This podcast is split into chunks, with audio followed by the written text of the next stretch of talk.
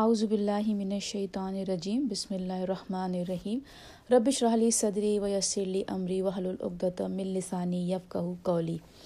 السلام علیکم رحمۃ اللہ وبرکاتہ. آج ہم ان شاء اللہ تعالیٰ کی مدد سے آیت نمبر 183 سے لے کر ان شاء اللہ تعالیٰ 180 ایٹی ایٹ تک کریں گے ان شاء اللہ تعالیٰ، اور جہاں جہاں ایز یوزول سبق لینا ہوگا، وہاں ہم سبق لیتے جائیں گے۔ اور یہ جو یہ جو اب جو ہم آیتیں پڑھیں گے الحمد اس کا بیشتر حصہ ہم تمام لوگوں کو، مسلمانوں کو پتہ ہے، کیونکہ یہ روزے کے بارے میں آیتیں آ رہی ہیں، اور اس میں اللہ سبحانہ تعالیٰ ہمیں بتا رہا ہے کہ ہمیں ہم پہ روزے فرض ہیں اور کس حال میں ہم روزے چھوڑ سکتے ہیں اور اگر ہم روزے سے ہیں تو ہمیں کیا کیا کرنا کرنا چاہیے اور کیا کیا چیزیں ہیں جو ہم روزے کی حالت میں نہیں کر سکتے۔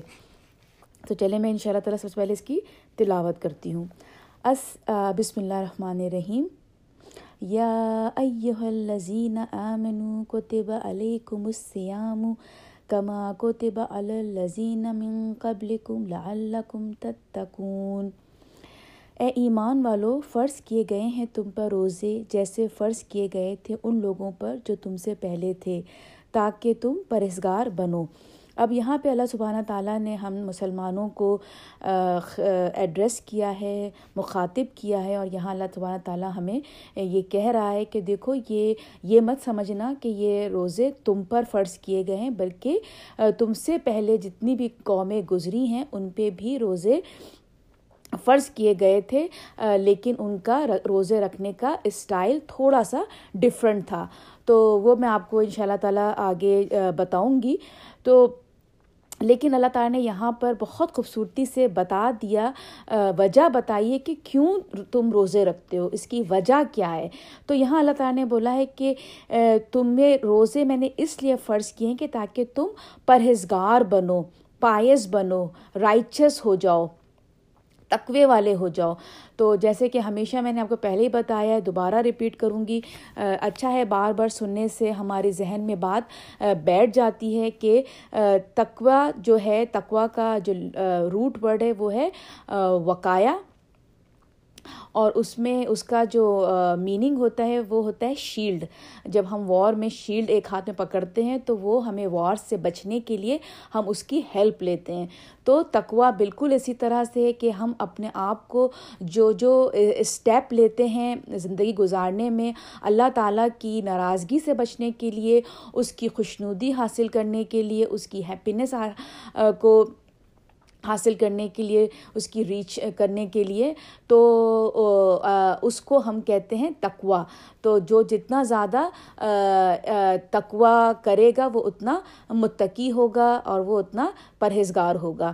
تو یہاں پر اللہ تعالیٰ نے یہ کہا ہے کہ تم روزے اس لیے رکھتے ہو تاکہ تمہارے اندر وہ جو برائی سے بچنے کی طاقت ہے اور اچھائی کو کرنے کی ہمت، وہ تم اس کو اسٹرانگ کر سکو۔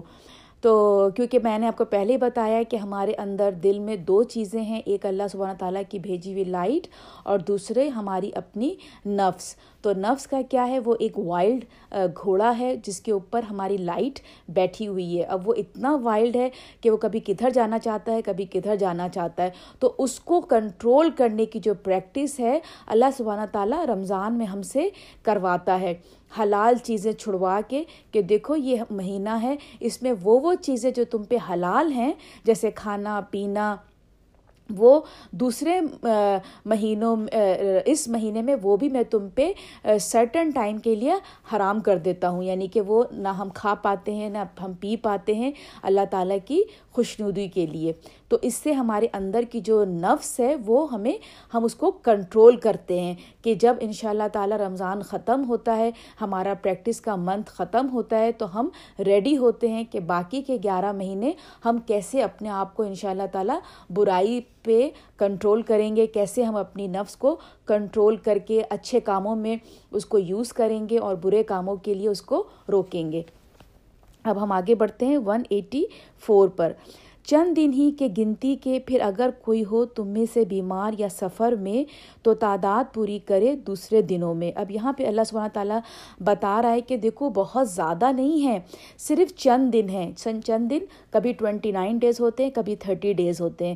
تو بہت زیادہ تمہارے لیے نہیں ہے کہ کوئی میں نے تمہیں دو مہینے یا تین مہینے کا روزہ تم پہ فرض کر دیا۔ نہیں، بہت تھوڑے دن کے ہیں تو وہ تمہیں رکھنے ہیں۔ پھر اگر ان دنوں میں تم میں کوئی بیمار ہو یا سفر میں ہو تو وہ اپنے روزے بعد میں پورا کر لے۔ اب جو آگے میں آپ کو آیت پڑھ رہی ہوں، یہ اس وقت آئی تھی، لیکن پھر اس کے بعد جو ہے یہ ختم ہو گئی، کینسل ہو گئی ایبروگیٹ ہو گئی کیونکہ میں نے آپ کو جیسے کہ پہلے بتایا تھا کہ اللہ سبحانہ تعالیٰ نے قرآن میں ایک دم سے کوئی حکم نہیں بھیجا پہلے آہستہ آہستہ حکم آیا اور پھر اس کے بعد جب فائنل حکم آ گیا تو پچھلے تمام باتیں جو ہیں وہ اس کو منسوخ قرار دیا اور جب آپ کا فائنل حکم آ گیا۔ تو اب جو میں آیت پڑھ رہی ہوں، یہ اسی وقت کی بات ہے جب ہمارا فائنل حکم روزے کے بارے میں نہیں آیا تھا۔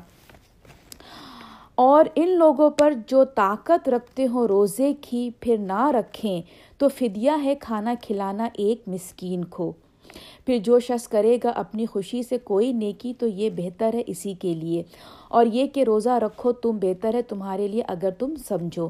اب یہاں پہ یہ اس وقت کی بات ہے جب جب روزے کا حکم آیا تھا، تو اس وقت یہ ہوتا تھا کہ جیسے جو صحابہ کرام تھے، اس وقت یہ روزے کا اس زمانے میں یہ تھا کہ جب آپ جیسے روزہ رکھے ہوئے ہیں، ٹھیک ہے، اگر آپ مغرب کے بعد اگر تو آپ سو گئے، چاہے آپ نے چھوٹی سی نیند ہی کیوں نہ لی اور اگر آپ سو گئے تو آپ کے، اگر آنکھ آپ کی کھلے گی تو آپ کا روزہ آٹومیٹیکلی اسٹارٹ ہو جائے گا۔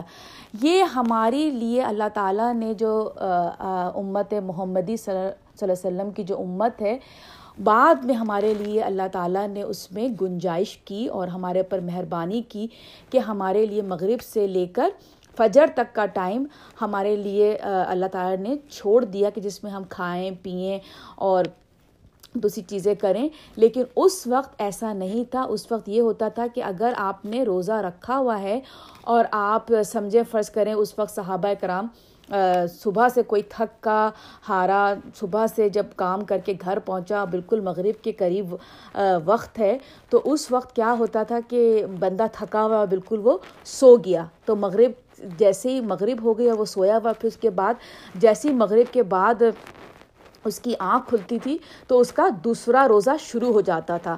تو اس وقت کے لیے یہ آیت جو تھی، اللہ تعالیٰ نے اتاری تھی اور اس وقت کہا تھا کہ اس وقت یعنی کہ یہ تھی کہ اگر تم روزے کی طاقت رکھتے ہو اور پھر بھی روزہ نہیں رکھ رہے، اس حال میں تمہارے لیے یہ تھا کہ تم کہ کھانا کھلا دو مسکین کو۔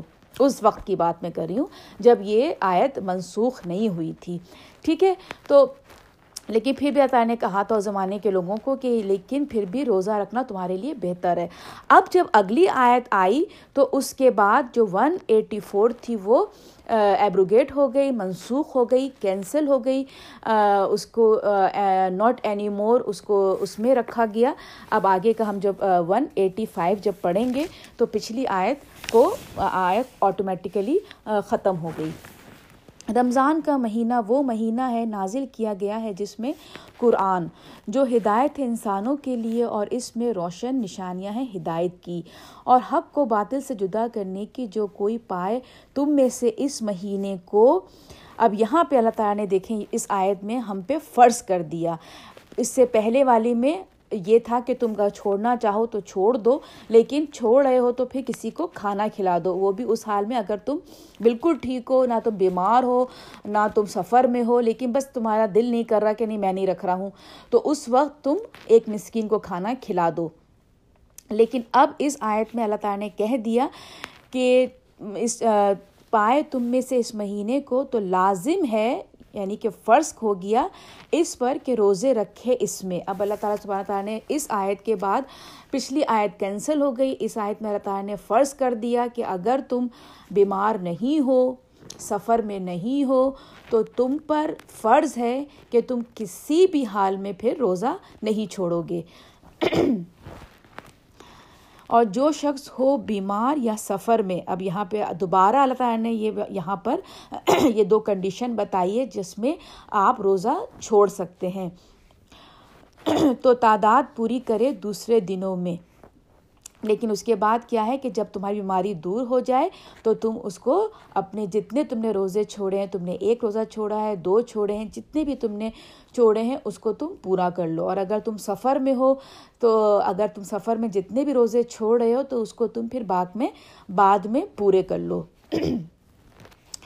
چاہتا ہے اللہ تمہارے لیے آسانی اور نہیں چاہتا تمہارے لیے دشواری۔ اب یہاں پہ اللہ سبحانہ تعالیٰ ہم، آپ کو اور ہم کو بتا رہا ہے کہ دیکھو، میں تمہارے لیے آسانی چاہتا ہوں، مشکل نہیں چاہتا۔ اس وقت اس وقت کے مسلمانوں کے لیے روزے زیادہ مشکل تھے کہ جو کہ فجر سے شروع ہوتے تھے اور خدا نخواستہ ان کی آنکھ لگ جاتی تھی اور پھر اس کے بعد وہ دوبارہ جب اٹھتے تھے تو ان کا روزہ دوسرا شروع ہو جاتا تھا آٹومیٹیکلی لیکن یہاں پہ اللہ سبحانہ تعالیٰ نے ہمارے اوپر بہت رہ رحم کیا، بہت کرم کیا کہ ہم پہ آسانی کر دی۔ اور اسی لیے کہ پورا کرو تم گنتی کو اس، اور اسی لیے کہ کبریائی بیان کرو تم اللہ کی۔ یعنی کہ اللہ تعالیٰ کی بڑائی بیان کرتے رہو۔ اور اس ہدایت پر جو عطا کی اس نے تم کو۔ اور اسی لیے بھی کہ شکر گزار بنو تم۔ اب روزہ روزہ ہمارے اندر شکر گزاری پیدا کرتا ہے۔ جب ہم پورا دن نہیں کھاتے پانی نہیں پیتے، تو ہمارے اندر اللہ تعالیٰ کی شکر گزاری آتی ہے کہ اللہ واقعی ہم کتنے اللہ تعالیٰ کا شکر گزار ہیں کہ اتنا ہم جب چاہیں ٹھنڈا پانی پی سکتے ہیں، ہمیں جب بھوک لگے ہم کھانا کھا سکتے ہیں۔ تو آپ دیکھیں نا، جب ہم رمضان میں ہوتے ہیں، ہم جب روزے سے ہوتے تو واقعی ہم کتنے اللہ تعالیٰ کے شکر گزار ہو جاتے ہیں کہ واقعی اتنی ساری نعمتیں اللہ تعالیٰ نے ہمیں دی ہیں کہ ہم کھائیں، پئیں اور اس کا شکر ادا کریں۔ اور رمضان کا مہینہ یوں بھی بہت امپورٹنٹ ہے کہ اس مہینے میں قرآن کا نزول ہوا تھا۔ قرآن کا جو ہے وہ ہم تک قرآن پہنچا تھا رمضان کے مہینے میں۔ تو اسی لیے ہم رمضان کے مہینے کو بہت سیلیبریٹ کرتے ہیں۔ کیونکہ آپ نے دیکھا ہوگا کہ جب ہوتا ہے نا کہ لوگ کہتے تو کیا ہوا؟ وہ تو کوئی بھی مہینے میں نہ رمضان قرآن نکل آ سکتا تھا۔ تو اس کو اس نے منانی کیا بات ہے؟ لیکن اگر آپ دیکھیں کہ ہم اپنی سالگرہ کا دن جو ہوتا ہے، وہ بڑا ایک اسپیشل دن ہوتا ہے ہر کے لیے۔ چاہے وہ مناتا ہو یا نہ مناتا ہو، لیکن چھوٹے سے لے کے یا بڑے اسکیل پہ وہ اس کا ایک اپنا دن ہوتا ہے۔ تو وہ کہتا ہے، بھائی، یہ دن آج کا میرا دن ہے۔ تو اسی لیے قرآن جو ہے وہ جو رمضان ہے، وہ قرآن کا مہینہ ہے۔ کیونکہ اس میں اللہ سبحانہ تعالیٰ نے اتنی خوبصورت کتاب ہمارے لیے آسمان سے نیچے بھیجی۔ اب میں ایٹی سکس پڑھوں گی۔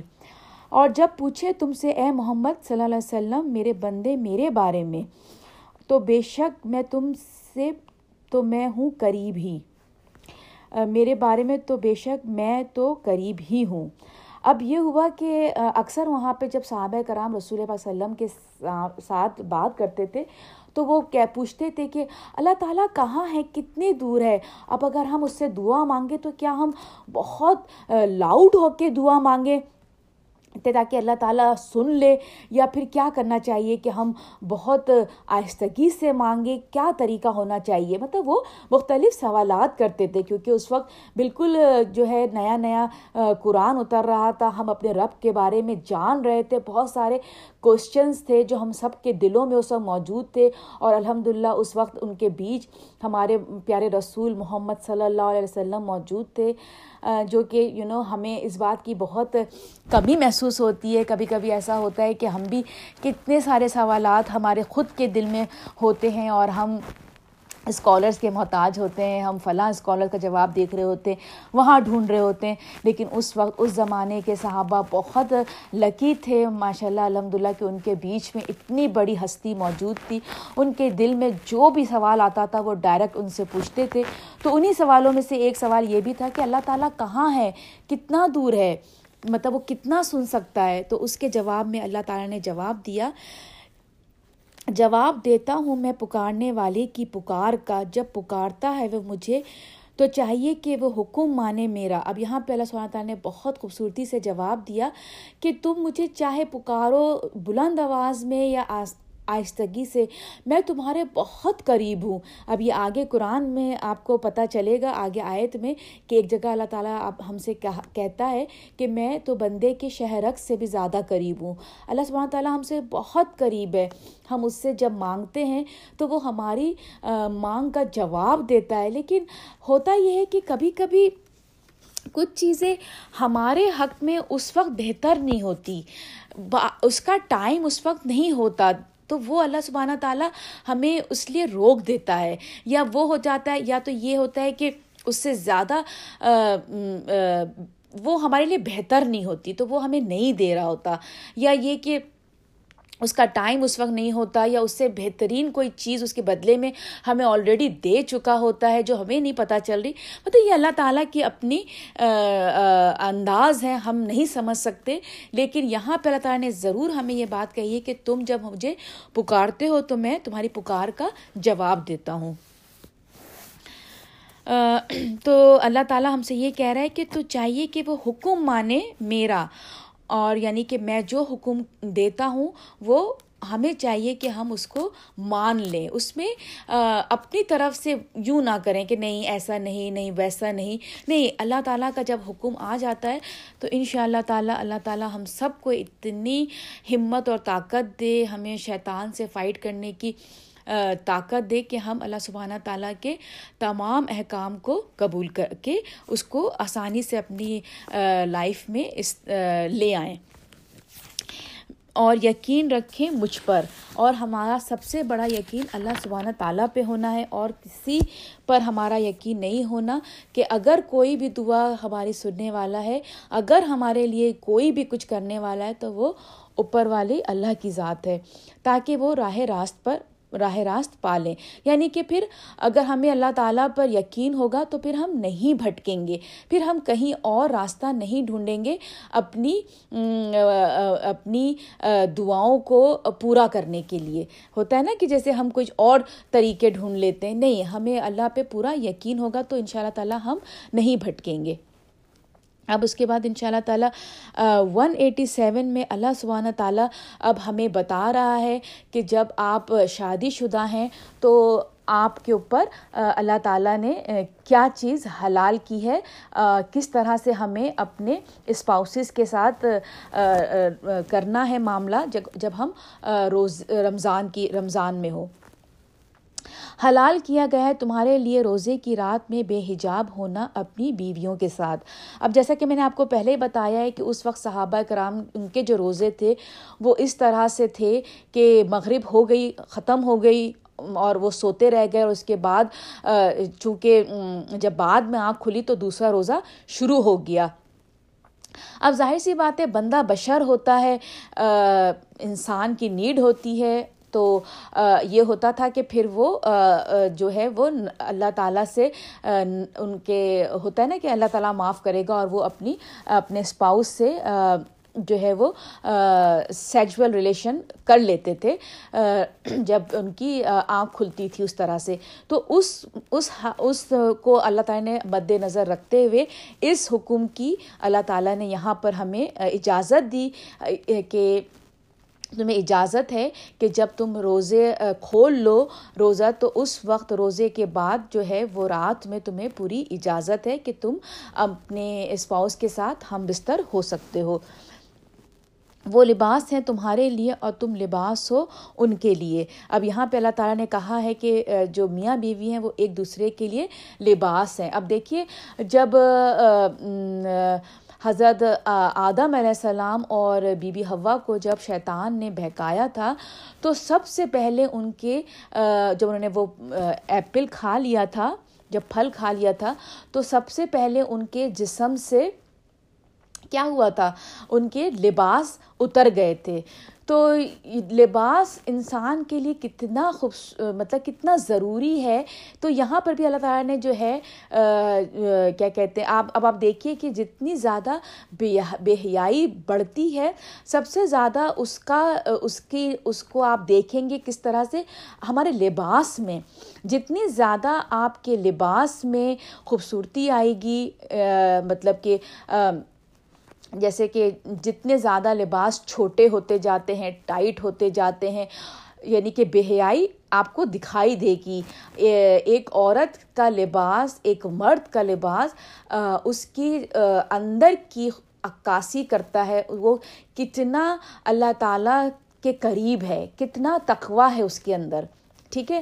تو اگر کہتے ہیں نا کہ تک اللہ تعالیٰ کی جو ہمارے اندر کتنا تقوی ہے، تو وہ ہم ہم ججمنٹل نہیں ہوں گے اس طرح سے۔ یوں نہیں کہ اب ہم ہر کو جو ہے وہ اب ایک تقوی کا ہم نے ایک فریم لگا لیا کہ اچھا بھائی ہم لباسوں سے لوگوں کو جج کریں گے۔ نہیں، ایسا بالکل نہیں ہے۔ لیکن لباس is one of those thing کہ اس سے آپ کو دکھائی دے گا کہ بندے کے اندر کتنی اللہ سے تقوا ہے، کتنا اس کے اندر اللہ کا مطلب خوف ہے یا اس سے محبت ہے، لباس ایک بہت بڑی شخصیت کا آئینہ ہے۔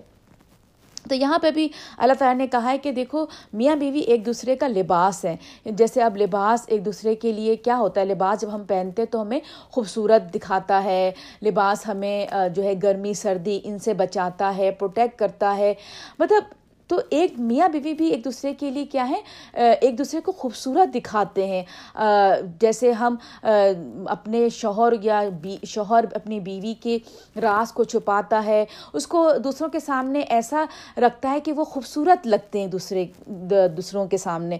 تو یہاں پہ اللہ تعالیٰ نے کہا کہ میاں بیوی جو ہیں وہ ایک دوسرے کا لباس ہیں۔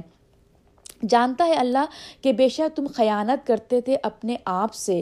جیسے میں نے بتایا کہ صحابہ کرام جو تھے وہ جب اٹھتے تھے اور جب ان کا ٹائم ختم ہو جاتا تھا اور حالانکہ وہ اس وقت روزے کی حالت میں ہوتے تھے، لیکن انسان تھے ہیومن تھے نہیں ہوتا تھا اپنے آپ پہ کنٹرول تو وہ غلطی کر لیتے تھے۔ تو یہاں پہ اللہ تعالیٰ کہتا ہے کہ میں جانتا تھا کہ تم یہ کرتے ہو، تم یہ سمجھتے ہو کہ میں نہیں جانتا تھا۔ میں جانتا ہوں کہ یہ چیزیں، یہ مشکل کام ہے تمہارے لیے۔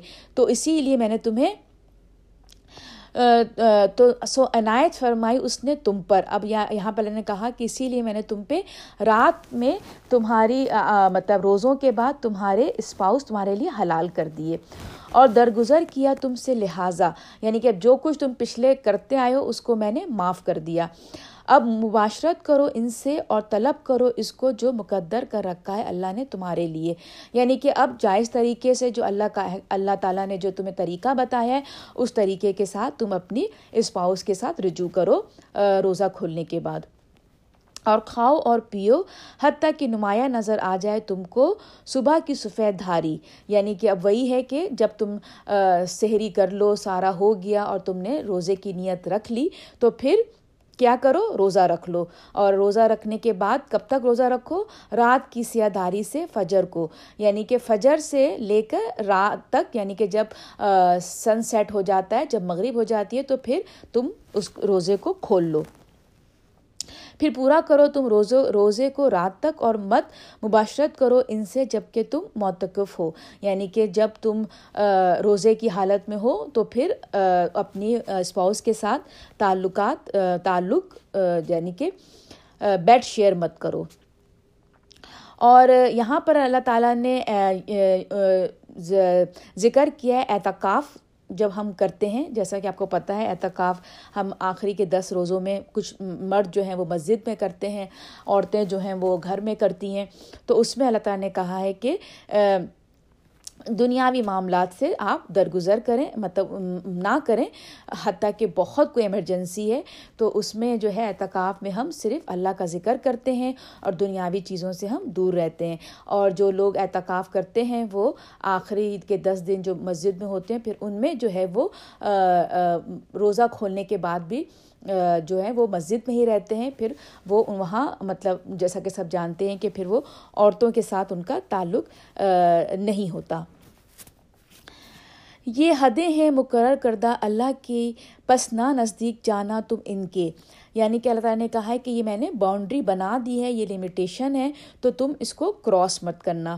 اس طرح کھول کھول کر بیان کرتا ہے اللہ اپنے احکام لوگوں کے لیے تاکہ وہ غلط رویے سے بچیں۔ اب یہاں پہ اللہ سبحانہ تعالیٰ ہمیں کہہ رہا ہے کہ دیکھو، میں تمہیں بہت کلیئرلی بہت کھول کھول کر بتا رہا ہوں۔ یعنی کہ ایسا نہیں ہے کہ ہاں چلو اب یہ بات جو ہے وہ کمرے تک کی باتیں ہیں، چلو میں اس پہ بات نہیں کرتا ہوں، اس شرم و حیا والی باتیں ہیں۔ نہیں، جہاں اللہ تعالیٰ کو اس طرح کی باتیں کرنی ہوتی ہیں، وہ بالکل ہم سے بات کرتا ہے۔ جہاں پہ کھول کے بات کرنی ہوتی ہے، جو سمجھانے والی بات ہوتی ہے کہ دیکھو، یہاں پہ تمہیں کوئی بات ان کلیئر نہ رہ جائے۔ اب ہم ایٹی ایٹ کریں گے اور یہ ہماری آخری آیت ہے آج کی اور نہ کھاؤ تم ایک دوسرے کا مال آپس میں، نہ حق اور نہ پہنچاؤ اس کو حاکموں تک اس غرض سے کہ کھا جاؤ کچھ حصہ لوگوں کے مال کا۔ اب یہاں پہ اللہ تعالیٰ نے سخت ناپسند کیا ہے جو لوگ نہ حق دوسروں کا مال کھا جاتے ہیں۔ کبھی کبھی پیرنٹس اپنے چھوٹے بچوں کے لیے چھوڑ جاتے ہیں یا وصیت کر جاتے ہیں اور باقی کے جو لوگ، جن، جو، ان کے کیئر ٹیکر ہوتے ہیں وہ مال ان کا کھا جاتے ہیں اور بلکہ جو لوگ اس میں اپنا حصہ ڈالتے ہیں، جیسے ہوتا ہے نا کہ آپ اس کو کیا کہتے ہیں، قانونی طور پہ بھی لوگ اپنے، جو ہے نا، جھوٹے طور طریقوں سے، جھوٹی، اس سے وہ قانونی طور پہ کہتے ہیں نا کہ اس میں، کیونکہ قانون تو آپ اپنے حساب سے موڑ توڑ لیتے ہو۔ جب تک آپ کے پاس ثبوت ہوتا ہے اور اس طرح سے آپ اس کو وہ کر لیتے ہو اپنی طرف سے، تو اس میں بھی اللہ تعالیٰ نے کہا ہے کہ ایسا بالکل مت کرنا۔ کہ تم اس میں کچھ بھی اپنا حصہ ڈالو۔ اگر کوئی غلط کام کر رہا ہے تو تم اپنا حصہ مت ڈالنا۔ کچھ حصہ لوگوں کے مال کا ناجائز طریقے، حالانکہ تم جانتے ہو۔ اب تمہیں پتہ ہے کہ یہ بالکل غلط طریقہ ہے، ناجائز ہے، یہ کسی اور کا مال ہے۔ تو تم جانتے، بوجھتے اس میں اپنا حصہ مت ڈالو۔ تو چلیں، یہیں پر میں اپنی تفصیل ختم کرتی ہوں۔ جو کچھ بھی غلط تھا وہ میری طرف سے تھا، جو کچھ بھی ٹھیک تھا وہ اللہ سبحانہ تعالیٰ کی طرف سے تھا۔ اے رب العالمین، جتنا کچھ ہم نے سنا اور پڑھا، یا رب العالمین، اس پہ بالکل ٹھیک طریقے سے عمل کرنے والوں میں ہمیں شامل فرما لیجیے اور ہماری تمام کوتاہیوں کو، ہماری غلطیوں کو معاف فرما کے ہم تمام لوگوں کو جنت الفردوس کے اعلیٰ مکان پہ جگہ ادا کیجیے آپ لوگوں کے فیڈ بیک کا انتظار رہتا ہے۔ ماشاء اللہ الحمد للہ ریگولرلی آپ کے فیڈ بیک آتے ہیں۔ اللہ تعالیٰ ہم سب کی چھوٹی موٹی کوششوں کو قبول فرمائے، دعاؤں میں یاد رکھیے گا۔ آپ بھی میری دعاؤں میں شامل رہتے ہیں۔ السلام علیکم رحمۃ اللہ وبرکاتہ۔ اعوذ باللہ من الشیطان الرجیم، بسم اللہ الرحمن الرحیم، رب شہلی صدری و یسرلی عمری وحل العقدۃ من لسانی یفقہ قولی۔ السلام علیکم رحمۃ اللہ وبرکاتہ۔ آج ہم ان شاء اللہ تعالیٰ اللہ سبحانہ تعالیٰ کی مدد سے آیت نمبر ون نائنٹی ون سے ون نائنٹی سکس کریں گے اور ان شاء اللہ تعالیٰ ہمیشہ کی طرح جہاں بھی لیسن نکالنا ہوگا وہاں پہ ہم لیسن نکال لیں گے۔ تو سب سے پہلے تو میں آپ کو یہ بتا دوں کہ یہ آیتیں اس وقت آئیں تھیں جب ہماری صحابہ کرام جو تھے وہ مکہ سے مائگریٹ ہو کے مدینہ آئے تھے اور ان کو رہتے ہوئے ابھی چھ مہینے ہوئے تھے، چھ سات مہینے ہوئے تھے، تو اس وقت پھر یہ آیتیں آئی تھیں اور آپ کو پتہ ہے کہ جب وہ مہاجرین جب جب مائگریٹ کر کے ہمارے صحابہ اور رسول پاک صلی اللہ علیہ وسلم آئے تھے تو وہاں پہ مہاجرین کہتے تھے انہیں اور جو وہاں مدینہ میں جو مسلمان ہو گئے تھے اور جو مسلمان تھے وہ ان کو انصار کہتے تھے۔ تو وہ ٹائم بڑا مشکل تھا دونوں لوگوں، دونوں گروپس کے لیے بڑا مشکل ٹائم تھا، مہاجرین کے لیے بھی بہت مشکل تھا، کیونکہ وہ اپنا گھر بار سب کچھ چھوڑ کے اللہ سبحانہ تعالیٰ کا ایک نام لیے دوسرے شہر آئے تھے اور ان کے پاس کچھ بھی نہیں تھا، سب کچھ ایز اٹ از چھوڑ کے آ گئے تھے، بلکہ کتنے لوگوں کے تو رشتہ دار ان کے ساتھ نہیں آ سکے تھے۔ کسی کا بھائی وہاں تھا تو کسی کی بہن وہاں تھی، کسی کی بچے وہاں تھے۔ تو بہرحال کہنے کا مقصد یہ ہے کہ سچویشن بڑی ٹف تھی۔ اور اگر ہم انصار کی طرف دیکھیں تو ان کے ساتھ بھی معاملہ کوئی بہت آسان نہیں تھا، کیونکہ وہ وہاں پر جو انصار تھے وہ بھی سمجھے کہ بالکل اسٹارٹنگ پوائنٹ پہ تھے یعنی کہ مسلمان اسلام میں داخل ہوئے تھے اور جیسے جیسے قرآن آتا جا رہا تھا، اس پہ عمل کرتے جا رہے تھے اور پھر جیسے ہی مہاجرین مائگریٹ کر کے مسلمان آئے تھے صحابہ کرام تو ان کے ساتھ انہوں نے جو ہے، ظاہر سی بات ان کے پاس تو نہ کوئی گھر تھا، نہ کوئی معاش تھا، تو انہوں نے پھر انصار کے ساتھ جو ہے، انہوں نے ان کا گھر شیئر کیے، ان کے بزنس شیئر کیے مطلب ہر طرح سے تو وہ ٹائم دونوں کے لیے بہت ٹف تھا۔ تو یہ آیتیں جب اس وقت آئیں تھیں، جب اللہ سبحانہ تعالیٰ مسلمانوں کو تیار کر رہا تھا کہ دیکھو اب مطلب پہلے میں آپ کو بتا چکی ہوں کہ وہ وقت اللہ سبحانہ تعالیٰ ان لوگوں کو جو اس وقت مائگریٹ ہو کے مسلمان آئے تھے، ان کو اللہ تعالیٰ یہ بتانا چاہ رہا تھا کہ دیکھو اب یہی تمہارا کام نہیں ہے، اصل کام تمہارا ابھی باقی ہے۔ اور جیسا کہ میں نے کو پہلے بتایا ہے کہ رسول پاک صلی اللہ علیہ وسلم کا مشن جو تھا، وہ تھا خانہ کعبہ کو آزادی دلانا مشرقوں سے۔ کیونکہ وہاں پہ مشرقین جو تھے، وہاں پہ سارے آئیڈل رکھے ہوئے ہوتے تھے اور وہ سارے ان کی پرستش کرتے تھے۔ تو مین جو مشن تھا پروفٹ محمد صلی اللہ علیہ وسلم کا، وہ یہ تھا کہ مکہ کو آزاد کروانا مشرقوں سے۔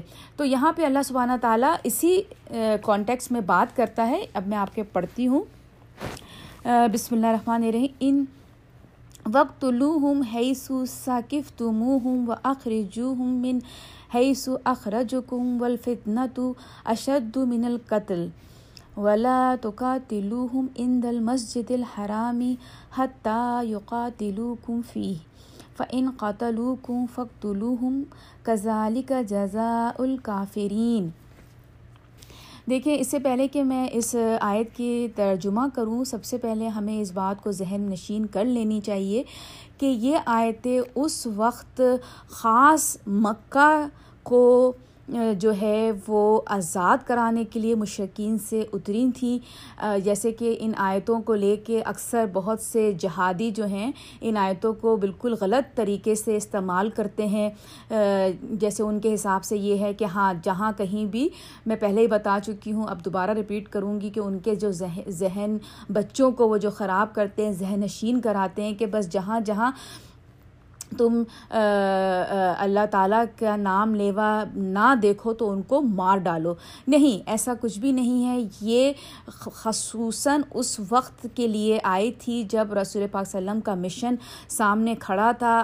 حرم شریف خانہ کعبہ کو مشرقوں سے آزادی دلوانی تھی، یہ آیتیں صرف اس وقت کے لیے ہی تھیں۔ تو اس کو ہم بالکل اس طرح سے نہیں دیکھیں گے کہ یہ جو ہے وہ پورے ورلڈ کے لیے ہیں کہ بھئی اب ہم جو ہیں وہ جہاد کا جھنڈا اٹھائے جو نان مسلم ہیں ان کو قتل کرتے جائیں اور اپنا جھنڈا گاڑتے جائیں۔ نہیں، ایسا کچھ بھی نہیں ہے، ٹھیک ہے؟ تو چلیں ہم یہاں پہ اس کی ترجمہ کریں گے۔ اور قتل کرو انہیں بحالت جنگ جہاں بھی پاؤ تم انہیں۔ اب یہاں پہ اللہ سبحانہ تعالیٰ جیسے کہ ایک بالکل مثال ہے کہ ابھی نئے نئے ہمارے مسلم جو صحابہ تھے وہ مکہ سے مائگریٹ ہو کے مدینہ آئے ہیں۔ ابھی چھ مہینے ہوئے ہیں، ابھی ساری نہ آرمی بنی ہے، نہ کچھ ہے۔ ابھی تو وہ تو بسنا شروع ہو رہے ہیں، لیکن اللہ سبحانہ تعالیٰ کی یہ آیت آ گئی۔ یعنی کہ اللہ تعالیٰ نے کہا کہ دیکھو، اب اب اصل مقصد جو ہے، اس کو تم نہ بھلانا، ابھی بہت جلد جنگ آنے والی ہے۔ جیسے جنگ بدر جو تھی، وہ رائٹ اراؤنڈ دا کارنر تھی، وہ آنے والی ہے۔ تو اللہ تعالیٰ مسلمانوں کو جوش دلا رہا ہے۔ جیسے کہ ہونا چاہیے نا کہ جیسے ایک ریسلنگ کے اس میں جو ایک ریسلر ہوتا ہے، سمجھے، ایک بہت کمزور ریسلر اگینسٹ ٹو بہت کوئی نام نہاتی، کوئی بہت فیمس ریسلر ہے، اس سے لڑائی کے لیے ریسلنگ میں اترتا ہے۔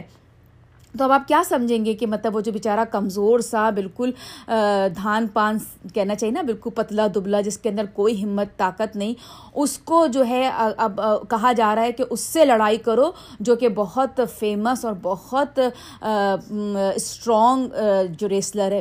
تو بالکل اسی طرح سے اللہ سبحانہ تعالیٰ یہاں پر مسلمان جو کہ ابھی بہت قوت میں بہت کم تھے، کیونکہ مکہ کی جو لوگ تھے، وہ تو مطلب اسٹیبلش تھے، ان کی آرمی تین گنا زیادہ زیادہ تھی۔ تو لیکن اللہ تعالیٰ یہاں مسلمانوں کو ایک جیسے جوش دلا رہا ہے کہ جاؤ اور جا کے تمہیں تمہیں کانکرڈ کرنا ہے، تمہیں جیتنا ہے، تمہیں چھیننا ہے۔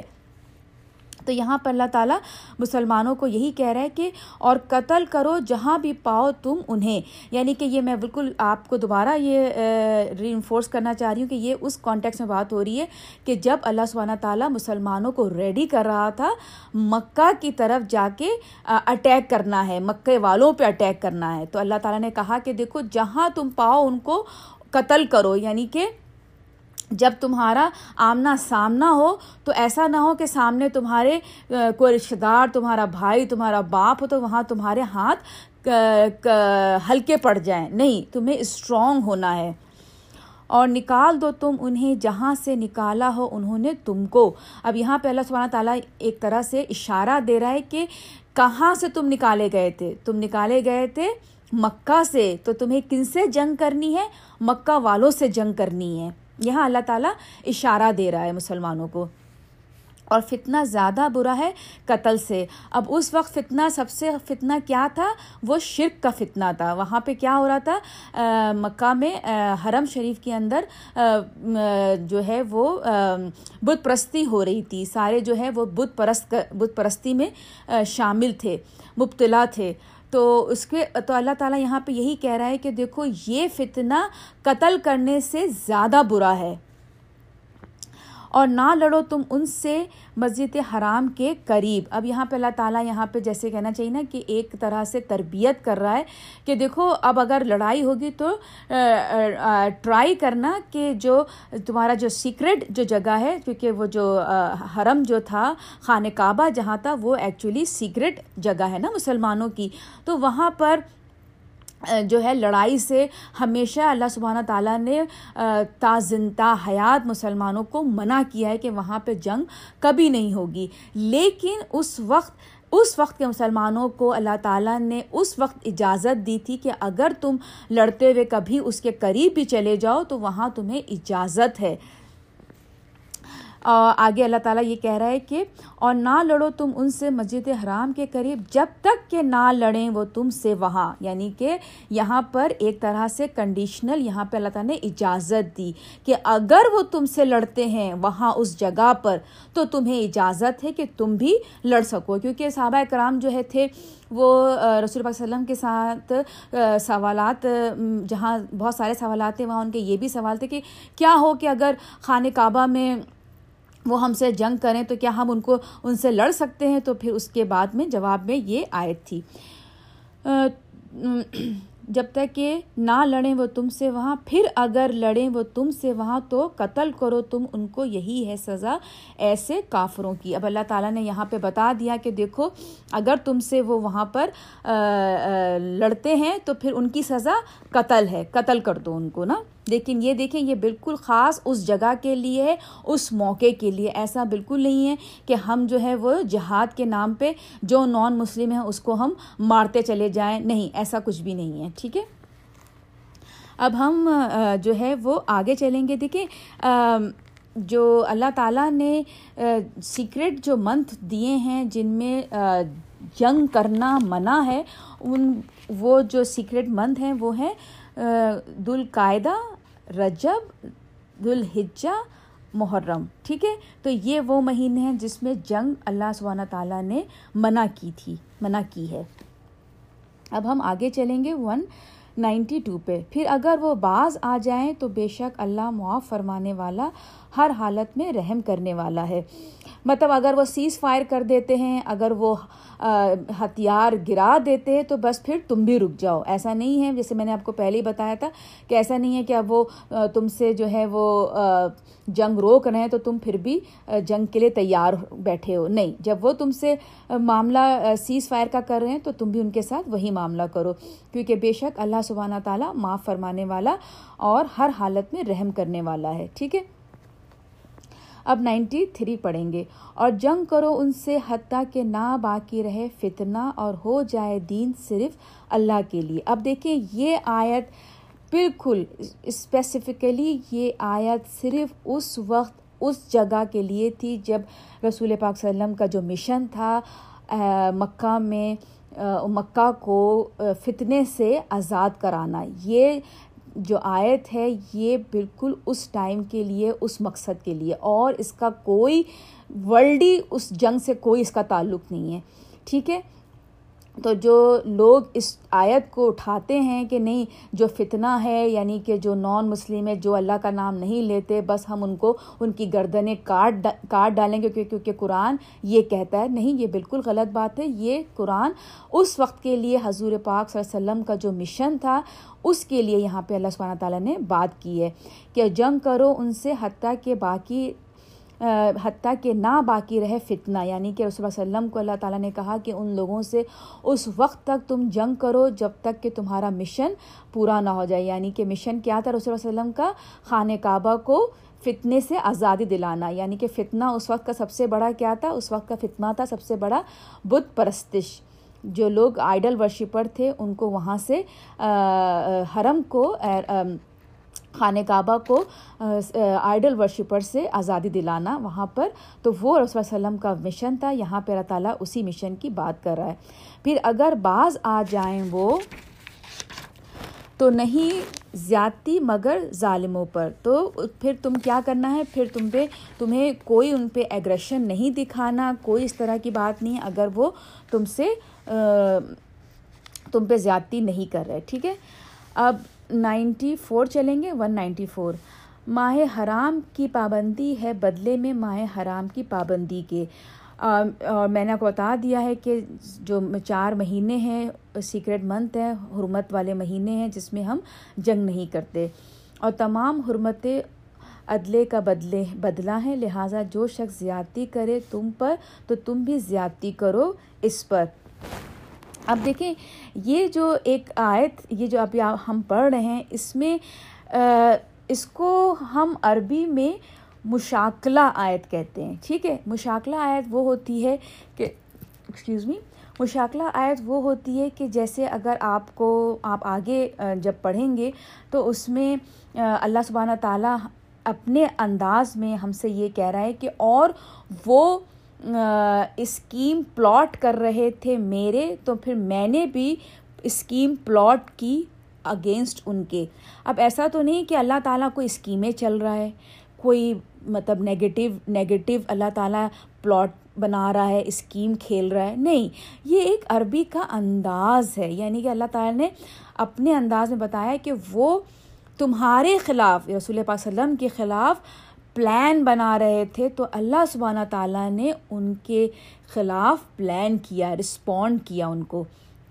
تو بالکل یہی جو آیت ہے، یہاں پر بھی آیت مشاکلہ ہے۔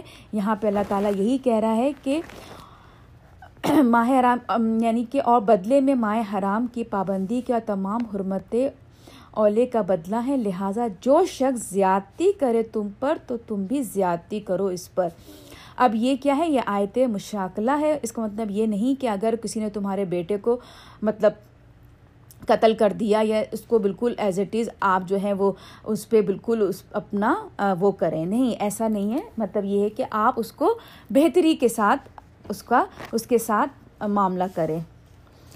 ویسی جیسی زیادتی کی ہو اس نے تم پر اور ڈرتے رہو اللہ سے۔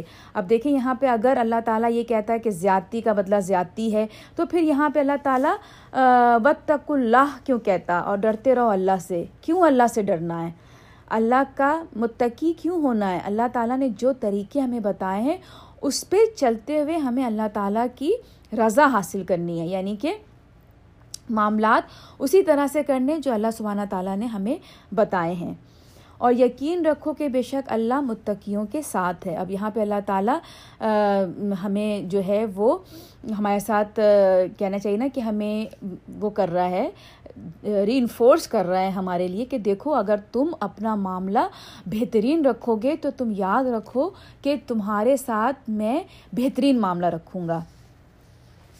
اب یہاں پر جو ہے one ninety four one ninety five ہم کریں گے اور خرچ کرو اللہ کی راہ میں اور نہ ڈالو خود کو اپنے ہاتھوں ہلاکت میں۔ اب یہاں پہ اللہ سبحانہ تعالیٰ، کیونکہ اب دیکھیں یہاں پہ ایک جہاد جہاد کیا ہے؟ جنگ جنگ جنگ میں کیا ہوتا ہے؟ جنگ میں ہمیں سب سے زیادہ جو ضرورت ہوتی ہے وہ ہوتی ہے مال کی، کیونکہ ہمیں جنگی جنگی سامان خریدنا ہوتا ہے مطلب آرمی کو بنانا ہے۔ تو وہاں، تو اسی لیے نیکسٹ اللہ تعالیٰ نے کیا کہا؟ خرچ کرو اللہ کی راہ میں۔ یعنی کہ اب تم سے اگر جنگ جنگ میں، جنگ آنے والی ہے، تو جنگ کو تیاری کے لیے جہاں جہاں تم سے مال کی ضرورت پڑے، تو وہاں پہ تم اپنا مال خرچ کرو۔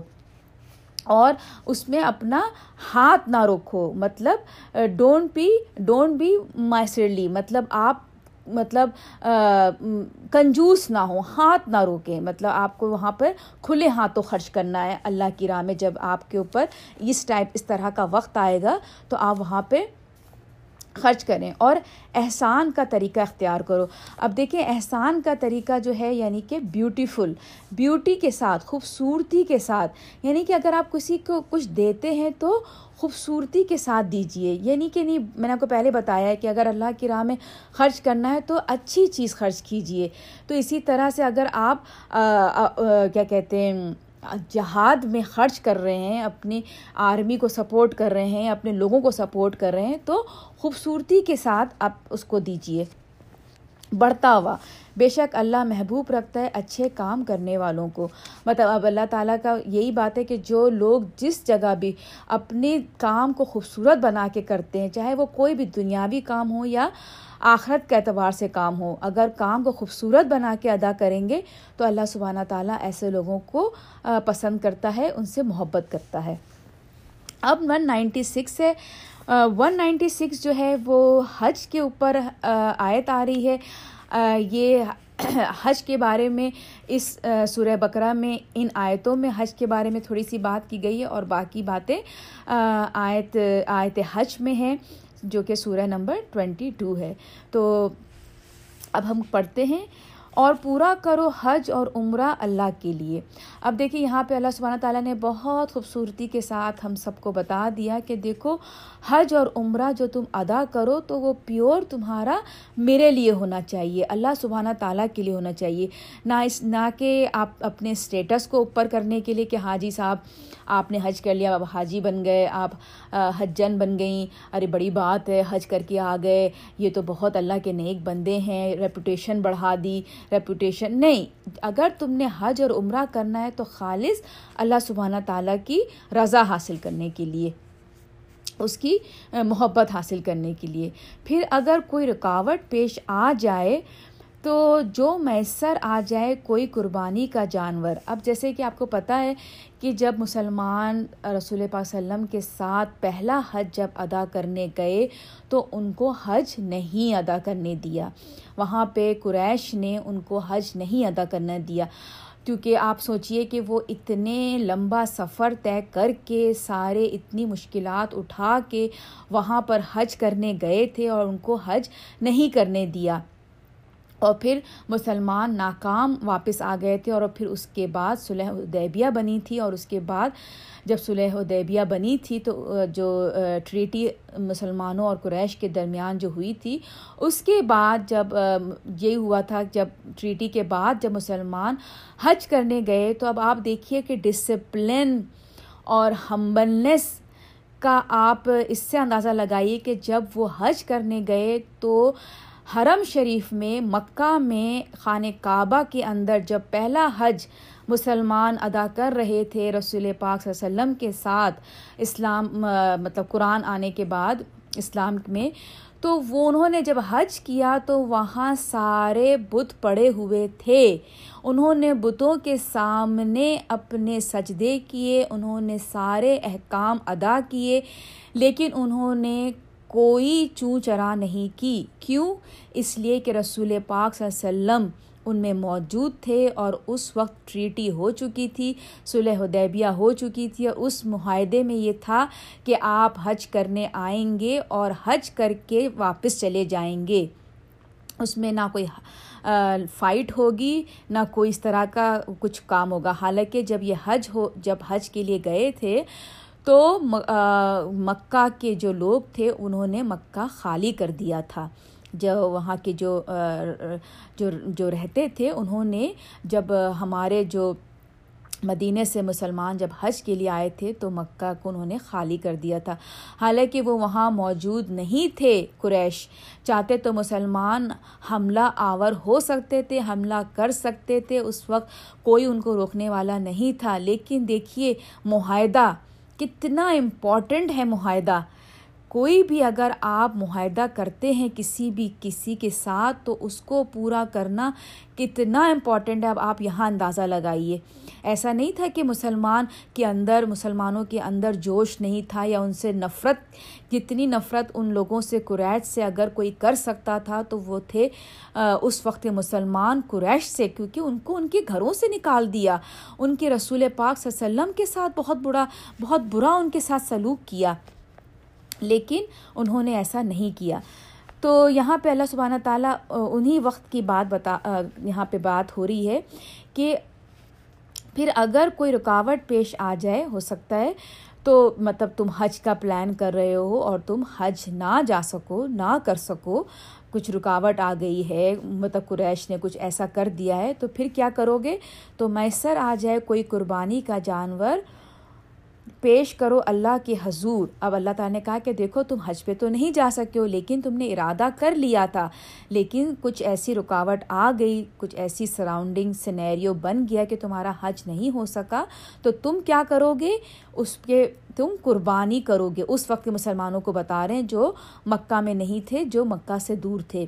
کہ پھر بھی تم کیا کرو گے؟ قربانی کرو گے اور اپنے قربانی کے جانوروں کو مکہ بھیج دو گے۔ دیکھیے کتنی بڑی بات ہے کہ خود بھی نہیں کھا رہے ہیں۔ مکہ بھیج دو گے اور اس وقت تک اور نہ مونڈو اپنے سر جب تک کہ نہ پہنچ جائے قربانی اپنی جگہ پر۔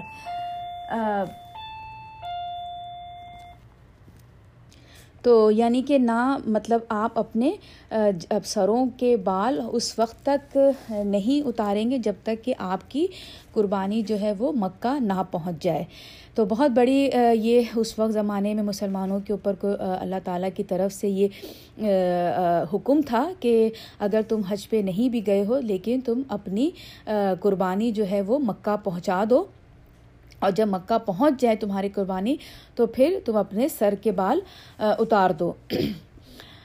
پھر جو شخص ہو تم میں سے بیمار یا ہو اسے کوئی تکلیف سر میں، تو وہ بطور فدیہ روزے رکھے۔ اب یہاں پہ اللہ تعالیٰ نے بتا دی کہ اگر، پھر اگر تم میں سے کوئی بیمار ہے یا اس کے سر میں درد ہے یا کچھ اس طرح کی اس کی ہوتا ہے نا، کچھ، کوئی تکلیف ہے، تو پھر وہ کیا کرے؟ وہ تین تین دن کے روزے رکھے یا صدقہ دے یا قربانی کرے۔ پھر جب تمہیں اطمان اطمینان نصیب ہو تو جو شخص فائدہ اٹھائے عمرہ کرنے کا حج کے ساتھ۔ اب یہاں پہ اللہ تعالیٰ نے، کیونکہ ایک بات یہاں پہ یہ اللہ تعالیٰ نے کہنا چاہیے نا مسلمانوں کے لیے ایک گنجائش بہت بہترین دے دی کہ اگر تم اطمینان کی حالت میں اور تم حج کرنے جا رہے ہو تو تم وہاں پہ عمرہ بھی ملا کر کر سکتے ہو، کیونکہ تم ظاہر سی بات ہے، اب بندے اتنے دور سے آ رہے ہیں، لائف ٹائم میں ایک دفعہ ہی کوئی وہاں پہ کر پا رہا ہے حج، تو اس کو اللہ تعالیٰ نے یہاں پہ اجازت دے دی کہ تم اس کے ساتھ ملا کر عمرہ بھی کر لو۔ اب یہ عمرہ جب ملاتے ہیں تو وہ اس کا طریقہ ہے جو مطلب آپ کو اسکالر سے پتہ چلے گا کہ وہ جو حج حج کرنے جاتے ہیں اس کے ساتھ عمرہ بھی کر لیتے ہیں، تو وہ کیا طریقہ ہوتا ہے؟ مطلب جو میرے خیال سے، میرا خیال ہے کہ جب آپ حج کرنے جاتے ہیں اور سب کچھ بہت لوگ پہلے پہنچ جاتے ہیں، تو وہ ایک ہی جو پہنتے ہیں، جو جو عمرہ کا جو پہنتے ہیں، اس میں ہی جو ہے وہ اپنا کنٹینیو حج کر لیتے ہیں۔ اور با، کبھی کبھی ایسا بھی ہوتا ہے کہ پھر وہ یا تو اگر بہت عرصہ پہلے آ گئے ہیں تو پھر عمرے میں عمرہ کا وہ جو ہے وہ عمرہ کر لیتے ہیں اور پھر اس کے بعد نہا کے دوبارہ حج حج کے لیے وہ دوبارہ سے نیت بناتے ہیں۔ کچھ اس طرح سے آپ اپنا خود سے اس پہ معلومات کر لیجیے گا۔ تو جو میسر آئے قربانی کا جانور، پھر اگر کوئی نہ پائے قربانی تو روزے رکھے تین دن کے۔ حج کے دنوں میں۔ یعنی کہ اب اگر یہاں پر آپ حج اور عمرہ ملا کر کر رہے ہیں اور آپ کو قربانی کا جانور افورڈ آپ نہیں کر سکتے، اس زمانے کے لوگ ہیں جو نہیں غریب ہیں، نہیں افورڈ کر سکتے، تو دوران حج وہ تین دن کے روزے رکھیں گے اور سات روزے جب گھر لوٹیں۔ یعنی کہ، اور باقی کے سات روزے جب آپ گھر پہنچ جائیں۔ تو اس طرح سے ملا کے پورے دس روزے آپ کو رکھنے ہیں۔ یہ عمرہ کی اجازت اس شخص کے لیے نہ ہو جس کا گھر بار مسجد حرام کے قریب۔ اب اللہ تعالیٰ نے کہا ہے کہ یہ حج اور عمرہ ملا کے رکھنے کا حکم ان لوگوں کے لیے ہے جن جو مکہ میں نہیں رہتے، بلکہ مکے سے باہر رہتے ہیں۔ جو دور رہتے ہیں تو وہ آئے ہیں تو اپنا حج اور عمرہ دونوں ملا کے کر لیں گے۔ لیکن جو لوگ مکہ میں رہتے ہیں ان کے لیے یہ اجازت نہیں ہے۔ اور ڈرتے رہو اللہ سے اور خوب جان لو کہ بے شک اللہ بہت سخت ہے عذاب دینے میں۔ اب دیکھیں، یہاں پہ اللہ سبحانہ تعالیٰ نے فوراً شدید العقاب یعنی کہ اللہ تعالیٰ بہت سخت ہے بدلہ لینے میں، ریونج لینے میں ریٹریبیوشن لینے کرنے میں۔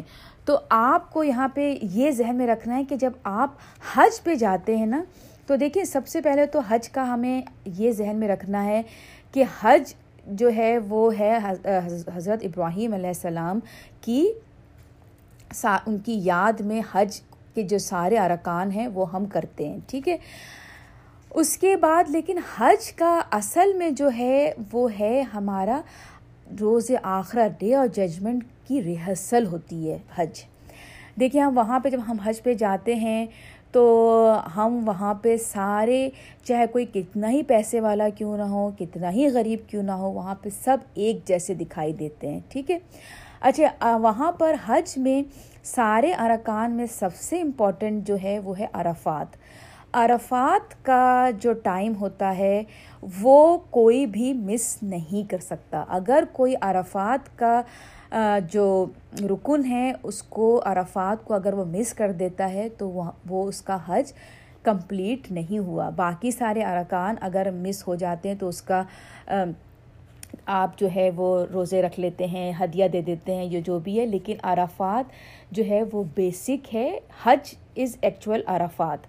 تو عرفات میں کیا ہوتا ہے کہ ہم وہاں پہ جب آپ، جب کبھی بھی جو کوئی حج کر چکے ہیں یا جو کوئی حج کرے گا جب وہ عرفات میں ہو، تو ان شاء اللہ تعالیٰ اس وقت صرف یہ سوچیے گا کہ اب جب میں دوبارہ آؤں گی یہاں عرفات میں، تو وہ ڈے آف ججمنٹ ہوگا۔ جب آپ یہ سوچیں گی نا، تو آپ اس وقت ساری دنیاوی جو خیالات سے آپ باہر آ جائیں گے۔ سارے دنیاوی، کیونکہ اس وقت ڈے آف ججمنٹ میں اور جب آپ حج کر رہے ہوں گے عرفات میں، دو دو فرق ہوں گے۔ ڈے آف ججمنٹ میں جب ہم عرفات کے میدان میں جمع ہوں گے تو اس وقت کوئی بندہ اپنی زبان سے بات نہیں کر سکے گا جب تک کہ اللہ سبحانہ تعالیٰ اس کو اجازت نہ دیں۔ صحیح ہے؟ لیکن اس وقت جب ہم حج کے موقع پر جب ہم عرفات میں کھڑے ہوں گے، تو اس وقت سمجھ جائیے کہ ہمارے پاس اللہ تعالیٰ نے ہمیں ایک اپرچونیٹی دی ہے کہ ہم اللہ تعالیٰ سے اپنے گناہ کی بخشش مانگ لیں۔ وہ وقت ایسا ہوگا کہ جب آپ یہ سوچیں کہ بس دس از دس از دیٹ سٹ یہی ہے۔ اسی میں ہی اللہ تعالیٰ سے اپنی معافی منگوانی ہے، اپنے گناہوں کی بخشش۔ اس کے بعد اب معلوم نہیں میں کب آؤں۔ اگر آنا ہوا تو بہت اچھی بات ہے، اور اگر نہیں آنا ہوا تو پھر میں اسی وقت آؤں گی جب روز جزا والے دن، روز آخرت والے دن۔ اور اس وقت میرے زبان بند ہوگی۔ تو اللہ سبحانہ تعالیٰ نے کہا یہاں پہ کہ جب تم اپنا مائنڈ سیٹ بنا کر آؤ تو مائنڈ سیٹ یہ کر کے آنا کہ تم صرف میرے لیے، میری عبادت کے لیے مجھ سے اپنے گناہوں کی بخشش مانگنے کے لیے آ رہے اور کوئی تمہارا مقصد نہیں ہے حج یا عمرے، حج یا عمرے پہ آنے کا، ٹھیک ہے؟ لوگ وہاں جاتے ہیں، میں نے نہیں دیکھا، لیکن سیلفی لے رہے ہیں کالیں ملا رہے ہیں، طواف کر رہے ہیں، تو کال کر رہے ہیں، تو بات کر رہے ہیں۔ نہیں، آپ ہمبل ہو کے پورا ایک بالکل اپنا مزاج ایک طرف کر کے کہ نہیں، میں یہاں آیا ہوں، میں یہاں آئی ہوں، تو صرف عبادت اپنے رب کی۔ تو ان شاء اللہ تعالیٰ اللہ تعالیٰ نے یہاں پہ یہ بات کہہ دی کہ بے شک اللہ بہت سخت ہے عذاب دینے میں۔ تو جب تم میرے پاس حج اور عمرے کی نیت سے آؤ، تو یہ سوچ کے آؤ کہ یہاں پر آئے ہو تو صرف میرے لیے آئے ہو، میری عبادت کے لیے آئے ہو، دنیا کو پیچھے چھوڑ کے آئے ہو۔ تو چلیں، بس یہیں پر ہی اپنی تفسیر ختم کرتی ہوں۔ جو کچھ بھی غلط کہا وہ میری طرف سے تھا اور جو کچھ بھی ٹھیک تھا وہ اللہ سبحانہ تعالیٰ کی طرف سے تھا۔ ہمیشہ کی طرح آپ کے فیڈ بیک آئے۔ اللہ تعالیٰ ہماری چھوٹی سی کوشش جو ہم سب کر رہے ہیں، اللہ اللہ سبحانہ تعالیٰ اپنی بارگاہ میں بلند اور بڑی بنا کر قبول فرمائے۔ آپ سب میری دعاؤں میں شامل رہتے ہیں۔ مجھے بھی اپنی دعاؤں میں شامل رکھیے گا۔ ان شاء اللہ تعالیٰ اگلی تفصیل میں پھر ملاقات ہوگی۔ السلام علیکم ورحمۃ اللہ وبرکاتہ۔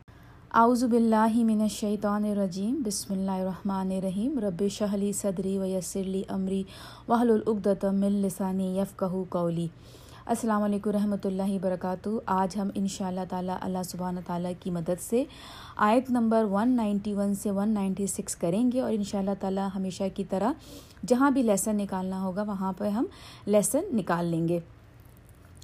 تو سب سے پہلے تو میں آپ کو یہ بتا دوں کہ یہ آیتیں اس وقت آئیں تھیں جب ہماری صحابہ کرام جو تھے وہ مکہ سے مائگریٹ ہو کے مدینہ آئے تھے اور ان کو رہتے ہوئے ابھی چھ مہینے ہوئے تھے، چھ سات مہینے ہوئے تھے، تو اس وقت پھر یہ آیتیں آئیں تھیں اور آپ کو پتہ ہے کہ جب وہ مہاجرین جب جب مائگریٹ کر کے ہمارے صحابہ اور رسول پاک صلی اللہ علیہ وسلم آئے تھے تو وہاں پہ مہاجرین کہتے تھے انہیں اور جو وہاں مدینہ میں جو مسلمان ہو گئے تھے اور جو مسلمان تھے وہ ان کو انصار کہتے تھے۔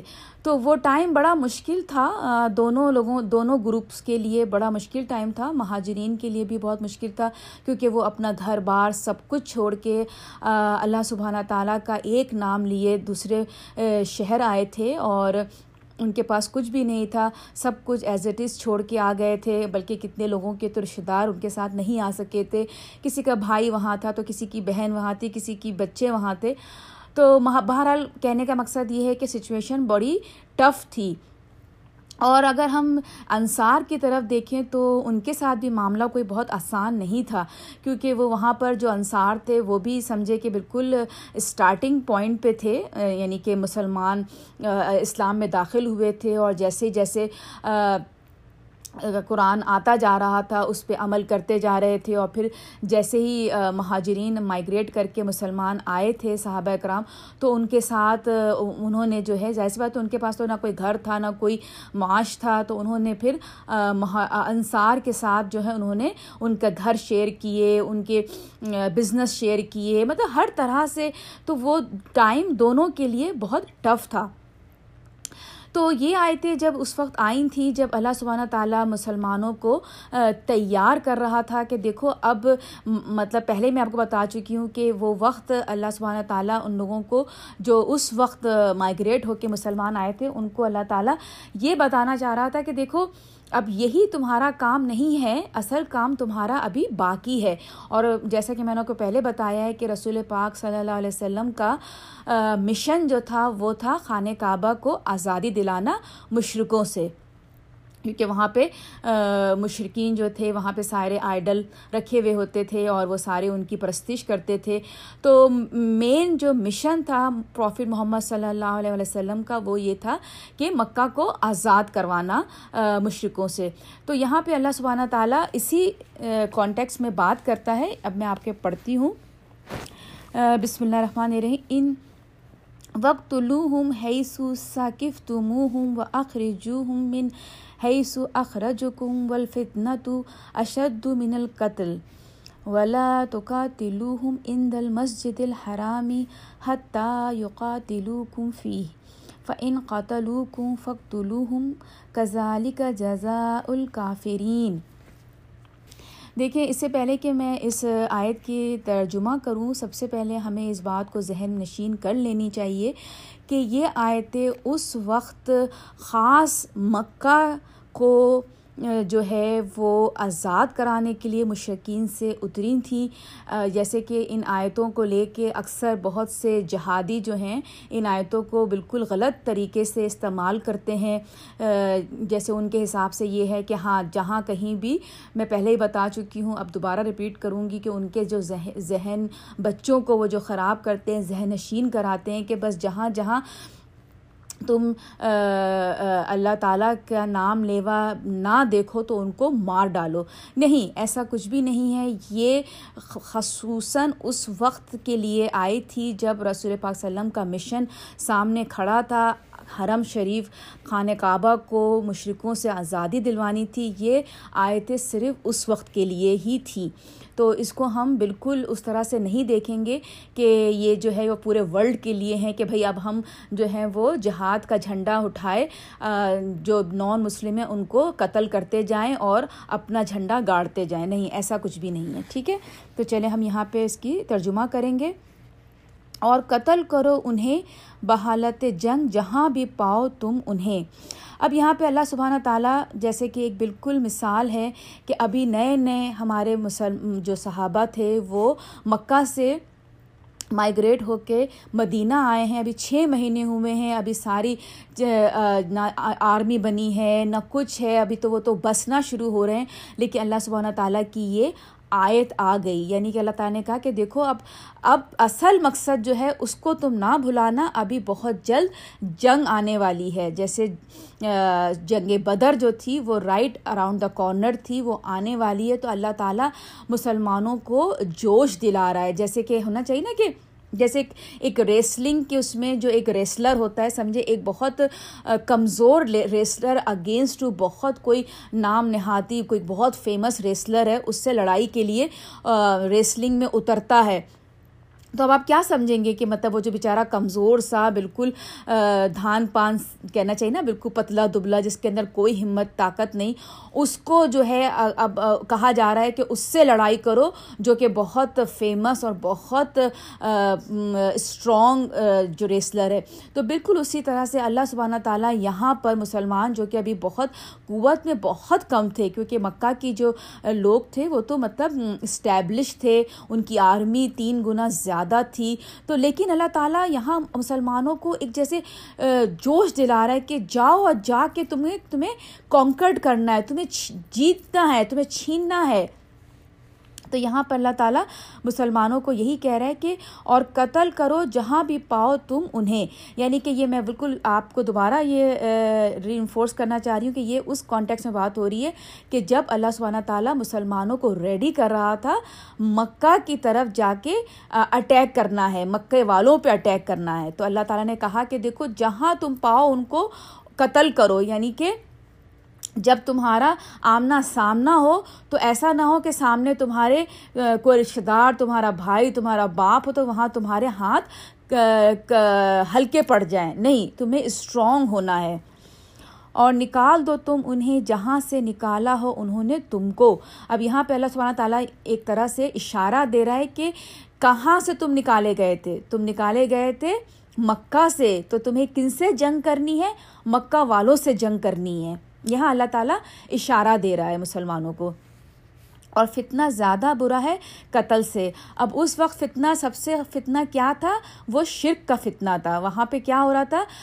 مکہ میں حرم شریف کے اندر جو ہے وہ بت پرستی ہو رہی تھی۔ سارے جو ہے وہ بت پرست، بت پرستی میں شامل تھے، مبتلا تھے۔ تو اس کے تو اللہ تعالیٰ یہاں پہ یہی کہہ رہا ہے کہ دیکھو، یہ فتنہ قتل کرنے سے زیادہ برا ہے۔ اور نہ لڑو تم ان سے مسجد حرام کے قریب۔ اب یہاں پہ اللہ تعالیٰ یہاں پہ جیسے کہنا چاہیے نا کہ ایک طرح سے تربیت کر رہا ہے کہ دیکھو، اب اگر لڑائی ہوگی تو ٹرائی کرنا کہ جو تمہارا جو سیکرٹ جو جگہ ہے، کیونکہ وہ جو حرم جو تھا، خانہ کعبہ جہاں تھا، وہ ایکچولی سیکرٹ جگہ ہے نا مسلمانوں کی۔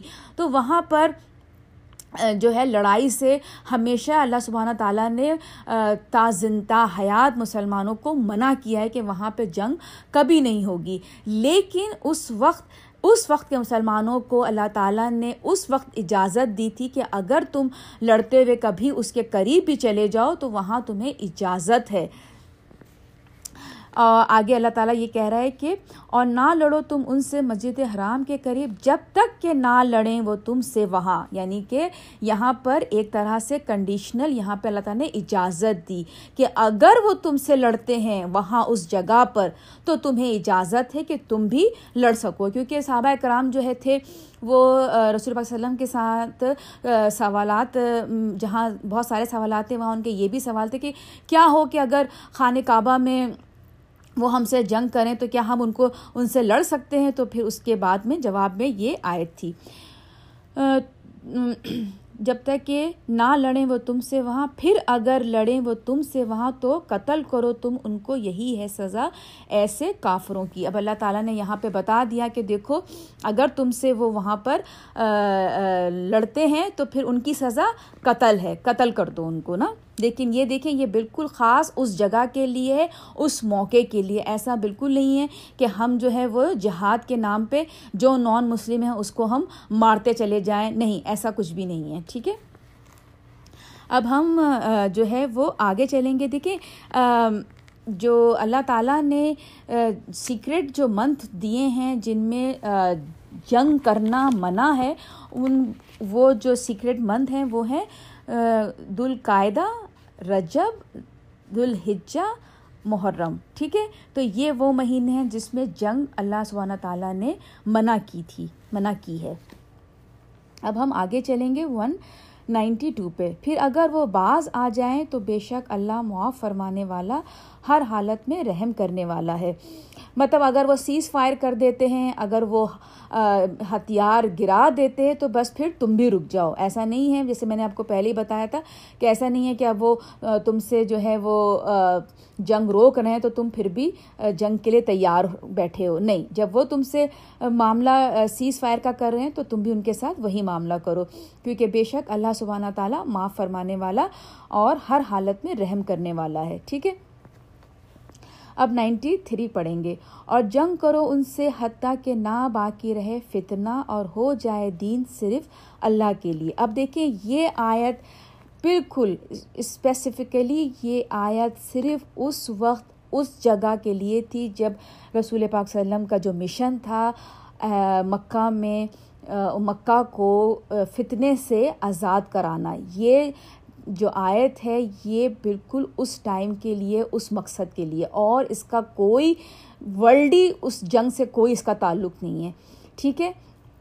تو جو لوگ اس آیت کو اٹھاتے ہیں کہ نہیں، جو فتنہ ہے یعنی کہ جو نان مسلم ہے، جو اللہ کا نام نہیں لیتے، بس ہم ان کو، ان کی گردنیں کاٹ کاٹ ڈالیں گے، کیونکہ قرآن یہ کہتا ہے، نہیں، یہ بالکل غلط بات ہے، یہ قرآن اس وقت کے لیے حضور پاک صلی اللہ علیہ وسلم کا جو مشن تھا، اس کے لیے یہاں پہ اللہ سبحانہ تعالیٰ نے بات کی ہے کہ جنگ کرو ان سے، حتیٰ کہ باقی حتیٰ کہ نہ باقی رہے فتنہ یعنی کہ رسول اللہ علیہ وسلم کو اللہ تعالیٰ نے کہا کہ ان لوگوں سے اس وقت تک تم جنگ کرو جب تک کہ تمہارا مشن پورا نہ ہو جائے۔ یعنی کہ مشن کیا تھا رسول اللہ علیہ وسلم کا؟ خانہ کعبہ کو فتنے سے آزادی دلانا۔ یعنی کہ فتنہ اس وقت کا سب سے بڑا کیا تھا؟ اس وقت کا فتنہ تھا سب سے بڑا بت پرستش۔ جو لوگ آئیڈل ورشپر تھے، ان کو وہاں سے حرم کو خانہ کعبہ کو آئیڈل ورشپر سے آزادی دلانا وہاں پر۔ تو وہ رسول وسلم کا مشن تھا، یہاں پہ اللہ تعالیٰ اسی مشن کی بات کر رہا ہے۔ پھر اگر بعض آ جائیں وہ، تو نہیں زیادتی مگر ظالموں پر۔ تو پھر تم کیا کرنا ہے؟ پھر تم پہ، تمہیں کوئی ان پہ ایگریشن نہیں دکھانا، کوئی اس طرح کی بات نہیں۔ اگر وہ تم سے تم پہ زیادتی نہیں کر رہے، ٹھیک ہے؟ اب نائنٹی فور چلیں گے، ون نائنٹی فور۔ ماہ حرام کی پابندی ہے بدلے میں ماہ حرام کی پابندی کے۔ اور میں نے آپ کو بتا دیا ہے کہ جو چار مہینے ہیں، سیکرٹ منتھ ہیں حرمت والے مہینے ہیں، جس میں ہم جنگ نہیں کرتے۔ اور تمام حرمتیں عدلے کا بدلے بدلا ہے لہٰذا جو شخص زیادتی کرے تم پر، تو تم بھی زیادتی کرو اس پر۔ اب دیکھیں، یہ جو ایک آیت، یہ جو ابھی ہم پڑھ رہے ہیں، اس میں اس کو ہم عربی میں مشاکلہ آیت کہتے ہیں۔ ٹھیک ہے، مشاکلہ آیت وہ ہوتی ہے کہ ایکسکیوز می مشاکلہ آیت وہ ہوتی ہے کہ جیسے اگر آپ کو، آپ آگے جب پڑھیں گے تو اس میں اللہ سبحانہ تعالیٰ اپنے انداز میں ہم سے یہ کہہ رہا ہے کہ اور وہ اسکیم پلاٹ کر رہے تھے میرے، تو پھر میں نے بھی اسکیم پلاٹ کی اگینسٹ ان کے۔ اب ایسا تو نہیں کہ اللہ تعالیٰ کوئی اسکیمیں چل رہا ہے، کوئی مطلب نگیٹیو نگیٹیو اللہ تعالیٰ پلاٹ بنا رہا ہے، اسکیم کھیل رہا ہے۔ نہیں، یہ ایک عربی کا انداز ہے۔ یعنی کہ اللہ تعالیٰ نے اپنے انداز میں بتایا کہ وہ تمہارے خلاف، رسول پاک وسلم کے خلاف پلان بنا رہے تھے، تو اللہ سبحانہ تعالیٰ نے ان کے خلاف پلان کیا رسپونڈ کیا ان کو۔ تو بالکل یہی جو آیت ہے، یہاں پر بھی آیت مشاکلہ ہے۔ یہاں پہ اللہ تعالیٰ یہی کہہ رہا ہے کہ ماہ حرام یعنی کہ اور بدلے میں ماہ حرام کی پابندی کا تمام حرمتیں اولے کا بدلہ ہے لہٰذا جو شخص زیادتی کرے تم پر، تو تم بھی زیادتی کرو اس پر۔ اب یہ کیا ہے؟ یہ آیت مشاکلہ ہے۔ اس کا مطلب یہ نہیں کہ اگر کسی نے تمہارے بیٹے کو مطلب قتل کر دیا یا اس کو بالکل ایز اٹ از آپ جو ہے وہ اس پہ بالکل اس اپنا وہ کریں۔ نہیں، ایسا نہیں ہے۔ مطلب یہ ہے کہ آپ اس کو بہتری کے ساتھ، اس کا، اس کے ساتھ معاملہ کریں۔ ویسی ہی جیسی زیادتی کی ہو اس نے تم پر اور ڈرتے رہو اللہ سے۔ اب دیکھیں یہاں پہ اگر اللہ تعالیٰ یہ کہتا ہے کہ زیادتی کا بدلہ زیادتی ہے، تو پھر یہاں پہ اللہ تعالیٰ بد تک اللہ کیوں کہتا اور ڈرتے رہو اللہ سے۔ کیوں اللہ سے ڈرنا ہے؟ اللہ کا متقی کیوں ہونا ہے؟ اللہ تعالیٰ نے جو طریقے ہمیں بتائے ہیں، اس پہ چلتے ہوئے ہمیں اللہ تعالیٰ کی رضا حاصل کرنی ہے۔ یعنی کہ معاملات اسی طرح سے کرنے جو اللہ سبحانہ تعالیٰ نے ہمیں بتائے ہیں۔ اور یقین رکھو کہ بے شک اللہ متقیوں کے ساتھ ہے۔ اب یہاں پہ اللہ تعالیٰ ہمیں جو ہے وہ ہمارے ساتھ کہنا چاہیے نا کہ ہمیں وہ کر رہا ہے ری انفورس کر رہا ہے ہمارے لیے کہ دیکھو اگر تم اپنا معاملہ بہترین رکھو گے تو تم یاد رکھو کہ تمہارے ساتھ میں بہترین معاملہ رکھوں گا۔ اب یہاں پر جو ہے one ninety four one ninety five ہم کریں گے اور خرچ کرو اللہ کی راہ میں اور نہ ڈالو خود کو اپنے ہاتھوں ہلاکت میں۔ اب یہاں پہ اللہ سبحانہ تعالیٰ، کیونکہ اب دیکھیں یہاں پہ ایک جہاد جہاد کیا ہے؟ جنگ جنگ جنگ میں کیا ہوتا ہے؟ جنگ میں ہمیں سب سے زیادہ جو ضرورت ہوتی ہے وہ ہوتی ہے مال کی، کیونکہ ہمیں جنگی جنگی سامان خریدنا ہوتا ہے مطلب آرمی کو بنانا ہے۔ تو وہاں تو اسی لیے نیکسٹ اللہ تعالیٰ نے کیا کہا؟ خرچ کرو اللہ کی راہ میں۔ یعنی کہ اب تم سے اگر جنگ جنگ میں جنگ آنے والی ہے تو جنگ کو تیاری کے لیے جہاں جہاں تم سے مال کی ضرورت پڑے تو وہاں پہ تم اپنا مال خرچ کرو۔ اور اس میں اپنا ہاتھ نہ رکھو۔ مطلب don't be don't be miserly. مطلب آپ مطلب کنجوس نہ ہو ہاتھ نہ روکیں۔ مطلب آپ کو وہاں پر کھلے ہاتھوں خرچ کرنا ہے اللہ کی راہ میں۔ جب آپ کے اوپر اس ٹائپ، اس طرح کا وقت آئے گا، تو آپ وہاں پہ خرچ کریں۔ اور احسان کا طریقہ اختیار کرو۔ اب دیکھیں، احسان کا طریقہ جو ہے یعنی کہ بیوٹیفل بیوٹی کے ساتھ، خوبصورتی کے ساتھ۔ یعنی کہ اگر آپ کسی کو کچھ دیتے ہیں تو خوبصورتی کے ساتھ دیجیے یعنی کہ نہیں، میں نے آپ کو پہلے بتایا ہے کہ اگر اللہ کی راہ میں خرچ کرنا ہے تو اچھی چیز خرچ کیجیے تو اسی طرح سے اگر آپ کیا کہتے ہیں، جہاد میں خرچ کر رہے ہیں، اپنی آرمی کو سپورٹ کر رہے ہیں، اپنے لوگوں کو سپورٹ کر رہے ہیں، تو خوبصورتی کے ساتھ آپ اس کو دیجیے بڑھتا ہوا۔ بے شک اللہ محبوب رکھتا ہے اچھے کام کرنے والوں کو۔ مطلب اب اللہ تعالیٰ کا یہی بات ہے کہ جو لوگ جس جگہ بھی اپنے کام کو خوبصورت بنا کے کرتے ہیں، چاہے وہ کوئی بھی دنیاوی کام ہو یا آخرت کے اعتبار سے کام ہو، اگر کام کو خوبصورت بنا کے ادا کریں گے تو اللہ سبحانہ تعالیٰ ایسے لوگوں کو پسند کرتا ہے، ان سے محبت کرتا ہے۔ اب ون نائنٹی سکس ہے۔ ون نائنٹی سکس جو ہے وہ حج کے اوپر آیت آ رہی ہے۔ یہ حج کے بارے میں اس سورہ بقرہ میں ان آیتوں میں حج کے بارے میں تھوڑی سی بات کی گئی ہے اور باقی باتیں آیت آیت حج میں ہیں، جو کہ سورہ نمبر ٹوینٹی ٹو ہے۔ تو اب ہم پڑھتے ہیں۔ اور پورا کرو حج اور عمرہ اللہ کے لیے۔ اب دیکھیں، یہاں پہ اللہ سبحانہ تعالیٰ نے بہت خوبصورتی کے ساتھ ہم سب کو بتا دیا کہ دیکھو، حج اور عمرہ جو تم ادا کرو تو وہ پیور تمہارا میرے لیے ہونا چاہیے، اللہ سبحانہ تعالیٰ کے لیے ہونا چاہیے۔ نہ اس، نہ کہ آپ اپنے اسٹیٹس کو اوپر کرنے کے لیے کہ حاجی صاحب آپ نے حج کر لیا، اب حاجی بن گئے، آپ حجن بن گئیں۔ ارے بڑی بات ہے، حج کر کے آ گئے۔ یہ تو بہت اللہ کے نیک بندے ہیں ریپوٹیشن بڑھا دی ریپوٹیشن نہیں، اگر تم نے حج اور عمرہ کرنا ہے تو خالص اللہ سبحانہ تعالیٰ کی رضا حاصل کرنے کے لیے، اس کی محبت حاصل کرنے کے لیے۔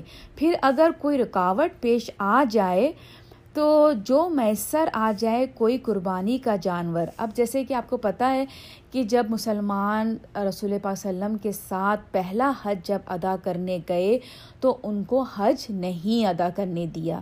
وہاں پہ قریش نے ان کو حج نہیں ادا کرنے دیا۔ کیونکہ آپ سوچئے کہ وہ اتنے لمبا سفر طے کر کے سارے اتنی مشکلات اٹھا کے وہاں پر حج کرنے گئے تھے اور ان کو حج نہیں کرنے دیا۔ اور پھر مسلمان ناکام واپس آ گئے تھے اور پھر اس کے بعد صلح ادیبیہ بنی تھی اور اس کے بعد جب صلح ادیبیہ بنی تھی تو جو ٹریٹی مسلمانوں اور قریش کے درمیان جو ہوئی تھی، اس کے بعد جب یہ ہوا تھا جب ٹریٹی کے بعد جب مسلمان حج کرنے گئے، تو اب آپ دیکھیے کہ ڈسپلن اور ہمبلنس کا آپ اس سے اندازہ لگائیے کہ جب وہ حج کرنے گئے تو حرم شریف میں مکہ میں خانہ کعبہ کے اندر جب پہلا حج مسلمان ادا کر رہے تھے رسول پاک صلی اللہ علیہ وسلم کے ساتھ اسلام مطلب قرآن آنے کے بعد اسلام میں، تو وہ انہوں نے جب حج کیا تو وہاں سارے بت پڑے ہوئے تھے۔ انہوں نے بتوں کے سامنے اپنے سجدے کیے، انہوں نے سارے احکام ادا کیے، لیکن انہوں نے کوئی چوں چرا نہیں کی۔ کیوں؟ اس لیے کہ رسول پاک صلی اللہ علیہ وسلم ان میں موجود تھے اور اس وقت ٹریٹی ہو چکی تھی، صلح حدیبیہ ہو چکی تھی اور اس معاہدے میں یہ تھا کہ آپ حج کرنے آئیں گے اور حج کر کے واپس چلے جائیں گے۔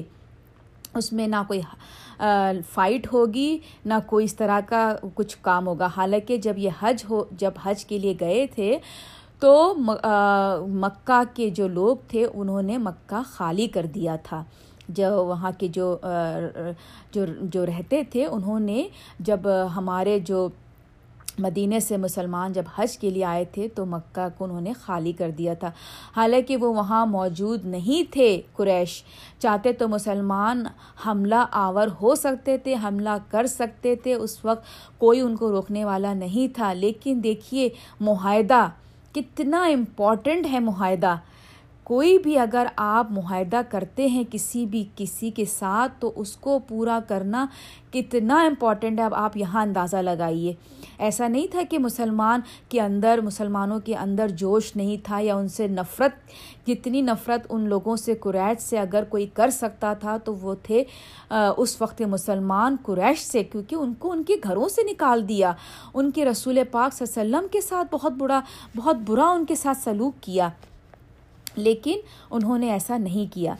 تو یہاں پہ اللہ سبحانہ تعالیٰ، انہی وقت کی بات بتا، یہاں پہ بات ہو رہی ہے کہ پھر اگر کوئی رکاوٹ پیش آ جائے، ہو سکتا ہے، تو مطلب تم حج کا پلان کر رہے ہو اور تم حج نہ جا سکو، نہ کر سکو، کچھ رکاوٹ آ گئی ہے مطلب قریش نے کچھ ایسا کر دیا ہے، تو پھر کیا کرو گے؟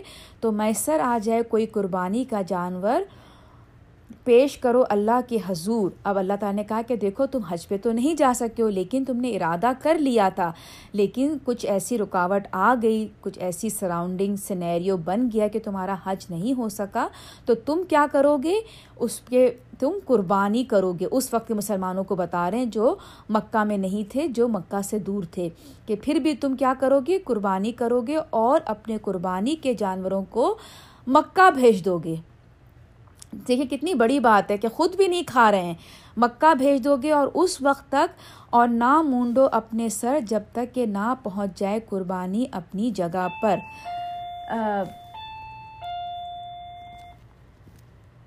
تو یعنی کہ نہ مطلب آپ اپنے سروں کے بال اس وقت تک نہیں اتاریں گے جب تک کہ آپ کی قربانی جو ہے وہ مکہ نہ پہنچ جائے۔ تو بہت بڑی یہ اس وقت زمانے میں مسلمانوں کے اوپر کو اللہ تعالیٰ کی طرف سے یہ حکم تھا کہ اگر تم حج پہ نہیں بھی گئے ہو لیکن تم اپنی قربانی جو ہے وہ مکہ پہنچا دو۔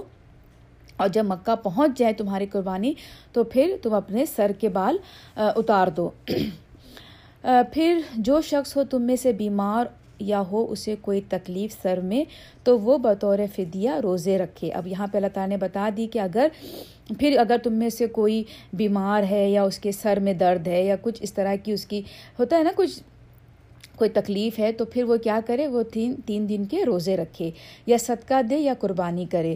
پھر جب تمہیں اطمان اطمینان نصیب ہو، تو جو شخص فائدہ اٹھائے عمرہ کرنے کا حج کے ساتھ۔ اب یہاں پہ اللہ تعالیٰ نے، کیونکہ ایک بات یہاں پہ یہ اللہ تعالیٰ نے کہنا چاہیے نا مسلمانوں کے لیے ایک گنجائش بہت بہترین دے دی کہ اگر تم اطمینان کی حالت میں ہو اور تم حج کرنے جا رہے ہو تو تم وہاں پہ عمرہ بھی ملا کر کر سکتے ہو۔ کیونکہ تم ظاہر سی بات ہے، اب بندے اتنے دور سے آ رہے ہیں، لائف ٹائم میں ایک دفعہ ہی کوئی وہاں پہ کر پا رہا ہے حج، تو اس کو اللہ تعالیٰ نے یہاں پہ اجازت دے دی کہ تم اس کے ساتھ ملا کر عمرہ بھی کر لو۔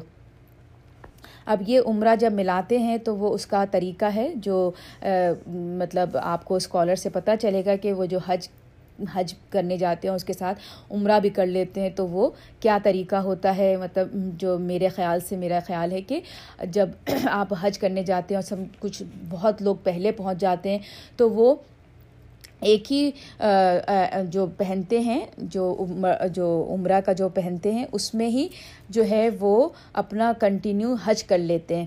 اور با، کبھی کبھی ایسا بھی ہوتا ہے کہ پھر وہ یا تو اگر بہت عرصہ پہلے آ گئے ہیں تو پھر عمرے میں عمرہ کا وہ جو ہے وہ عمرہ کر لیتے ہیں اور پھر اس کے بعد نہا کے دوبارہ حج حج کے لیے وہ دوبارہ سے نیت بناتے ہیں۔ کچھ اس طرح سے آپ اپنا خود سے اس پہ معلومات کر لیجیے گا۔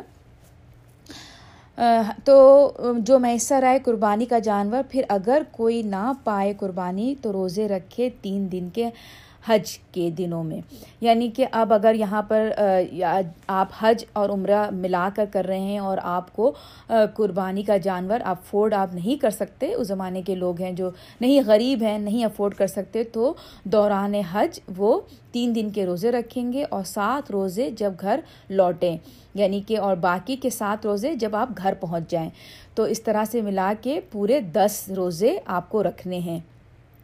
یہ عمرہ کی اجازت اس شخص کے لیے نہ ہو جس کا گھر بار مسجد حرام کے قریب۔ اب اللہ تعالیٰ نے کہا ہے کہ یہ حج اور عمرہ ملا کے رکھنے کا حکم ان لوگوں کے لیے ہے جن جو مکہ میں نہیں رہتے، بلکہ مکے سے باہر رہتے ہیں۔ جو دور رہتے ہیں تو وہ آئے ہیں تو اپنا حج اور عمرہ دونوں ملا کے کر لیں گے۔ لیکن جو لوگ مکہ میں رہتے ہیں ان کے لیے یہ اجازت نہیں ہے۔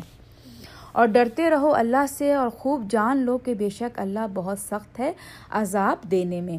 اب دیکھیں یہاں پہ اللہ سبحانہ تعالیٰ نے فوراً شدید العقاب یعنی کہ اللہ تعالیٰ بہت سخت ہے بدلہ لینے میں، ریونج لینے میں ریٹریبیوشن لینے کرنے میں۔ تو آپ کو یہاں پہ یہ ذہن میں رکھنا ہے کہ جب آپ حج پہ جاتے ہیں نا، تو دیکھیں سب سے پہلے تو حج کا ہمیں یہ ذہن میں رکھنا ہے کہ حج جو ہے وہ ہے حضرت ابراہیم علیہ السلام کی ان کی یاد میں حج کے جو سارے ارکان ہیں وہ ہم کرتے ہیں، ٹھیک ہے؟ اس کے بعد لیکن حج کا اصل میں جو ہے وہ ہے ہمارا روز آخرہ ڈے اور ججمنٹ کی ریہرسل ہوتی ہے حج۔ دیکھیں ہم وہاں پہ جب ہم حج پہ جاتے ہیں تو ہم وہاں پہ سارے، چاہے کوئی کتنا ہی پیسے والا کیوں نہ ہو، کتنا ہی غریب کیوں نہ ہو، وہاں پہ سب ایک جیسے دکھائی دیتے ہیں، ٹھیک ہے؟ اچھا وہاں پر حج میں سارے ارکان میں سب سے امپورٹنٹ جو ہے وہ ہے عرفات۔ عرفات کا جو ٹائم ہوتا ہے وہ کوئی بھی مس نہیں کر سکتا۔ اگر کوئی عرفات کا جو رکن ہے، اس کو عرفات کو اگر وہ مس کر دیتا ہے، تو وہ اس کا حج کمپلیٹ نہیں ہوا۔ باقی سارے ارکان اگر مس ہو جاتے ہیں، تو اس کا آپ جو ہے وہ روزے رکھ لیتے ہیں، ہدیہ دے دیتے ہیں، یہ جو بھی ہے۔ لیکن عرفات جو ہے وہ بیسک ہے۔ Hajj is actual Arafat. تو عرفات میں کیا ہوتا ہے کہ ہم وہاں پہ جب آپ جب کبھی بھی جو کوئی حج کر چکے ہیں یا جو کوئی حج کرے گا، جب وہ عرفات میں ہو، تو ان شاء اللہ تعالیٰ اس وقت صرف یہ سوچیے گا کہ اب جب میں دوبارہ آؤں گی یہاں عرفات میں، تو وہ ڈے آف ججمنٹ ہوگا۔ جب آپ یہ سوچیں گی نا، تو آپ اس وقت ساری دنیاوی جو خیالات سے آپ باہر آ جائیں گے۔ سارے دنیاوی، کیونکہ اس وقت ڈے آف ججمنٹ میں اور جب آپ حج کر رہے ہوں گے عرفات میں، دو دو فرق ہوں گے۔ ڈے آف ججمنٹ میں جب ہم عرفات کے میدان میں جمع ہوں گے تو اس وقت کوئی بندہ اپنی زبان سے بات نہیں کر سکے گا جب تک کہ اللہ سبحانہ تعالیٰ اس کو اجازت نہ دیں۔ صحیح ہے؟ لیکن اس وقت جب ہم حج کے موقع پر جب ہم عرفات میں کھڑے ہوں گے تو اس وقت سمجھ جائیے کہ ہمارے پاس اللہ تعالیٰ نے ہمیں ایک اپرچونیٹی دی ہے کہ ہم اللہ تعالیٰ سے اپنے گناہ کی بخشش مانگ لیں۔ وہ وقت ایسا ہوگا کہ جب آپ یہ سوچیں کہ بس دس از دس از دیٹ سٹ یہی ہے، اسی میں ہی اللہ تعالیٰ سے اپنی معافی منگوانی ہے، اپنے گناہوں کی بخشش۔ اس کے بعد اب معلوم نہیں میں کب آؤں۔ اگر آنا ہوا تو بہت اچھی بات ہے، اور اگر نہیں آنا ہوا تو پھر میں اسی وقت آؤں گی جب روز جزا والے دن، روز آخرت والے دن۔ اور اس وقت میرے زبان بند ہوگی۔ تو اللہ سبحانہ تعالیٰ نے کہا یہاں پہ کہ جب تم اپنا مائنڈ سیٹ بنا کر آؤ تو مائنڈ سیٹ یہ کر کے آنا کہ تم صرف میرے لیے، میری عبادت کے لیے، مجھ سے اپنے گناہوں کی بخشش مانگنے کے لیے آ رہے اور کوئی تمہارا مقصد نہیں ہے حج یا عمرے، حج یا عمرے پہ آنے کا، ٹھیک ہے؟ لوگ وہاں جاتے ہیں۔ میں نے نہیں دیکھا، لیکن سیلفی لے رہے ہیں کالیں ملا رہے ہیں، طواف کر رہے ہیں، تو کال کر رہے ہیں، تو بات کر رہے ہیں۔ نہیں، آپ ہمبل ہو کے پورا ایک بالکل اپنا مزاج ایک طرف کر کے کہ نہیں، میں یہاں آیا ہوں، میں یہاں آئی ہوں، تو صرف عبادت اپنے رب کی تو ان شاء اللہ تعالیٰ اللہ تعالیٰ نے یہاں پہ یہ بات کہہ دی کہ بے شک اللہ بہت سخت ہے عذاب دینے میں۔ تو جب تم میرے پاس حج اور عمرے کی نیت سے آؤ، تو یہ سوچ کے آؤ کہ یہاں پر آئے ہو تو صرف میرے لیے آئے ہو، میری عبادت کے لیے آئے ہو، دنیا کو پیچھے چھوڑ کے آئے ہو۔ تو چلیں، بس یہیں پر ہی اپنی تفسیر ختم کرتی ہوں۔ جو کچھ بھی غلط کہا وہ میری طرف سے تھا اور جو کچھ بھی ٹھیک تھا وہ اللہ سبحانہ تعالیٰ کی طرف سے تھا۔ ہمیشہ کی طرح آپ کے فیڈ بیک آئے۔ اللہ تعالیٰ ہماری چھوٹی سی کوشش جو ہم سب کر رہے ہیں، اللہ اللہ سبحانہ تعالیٰ اپنی بارگاہ میں بلند اور بڑی بنا کر قبول فرمائیں آپ سب میری دعاؤں میں شامل رہتے ہیں۔ مجھے بھی اپنی دعاؤں میں شامل رکھیے گا۔ ان شاء اللہ تعالیٰ اگلی تفصیل میں پھر ملاقات ہوگی۔ السلام علیکم ورحمۃ اللہ وبرکاتہ۔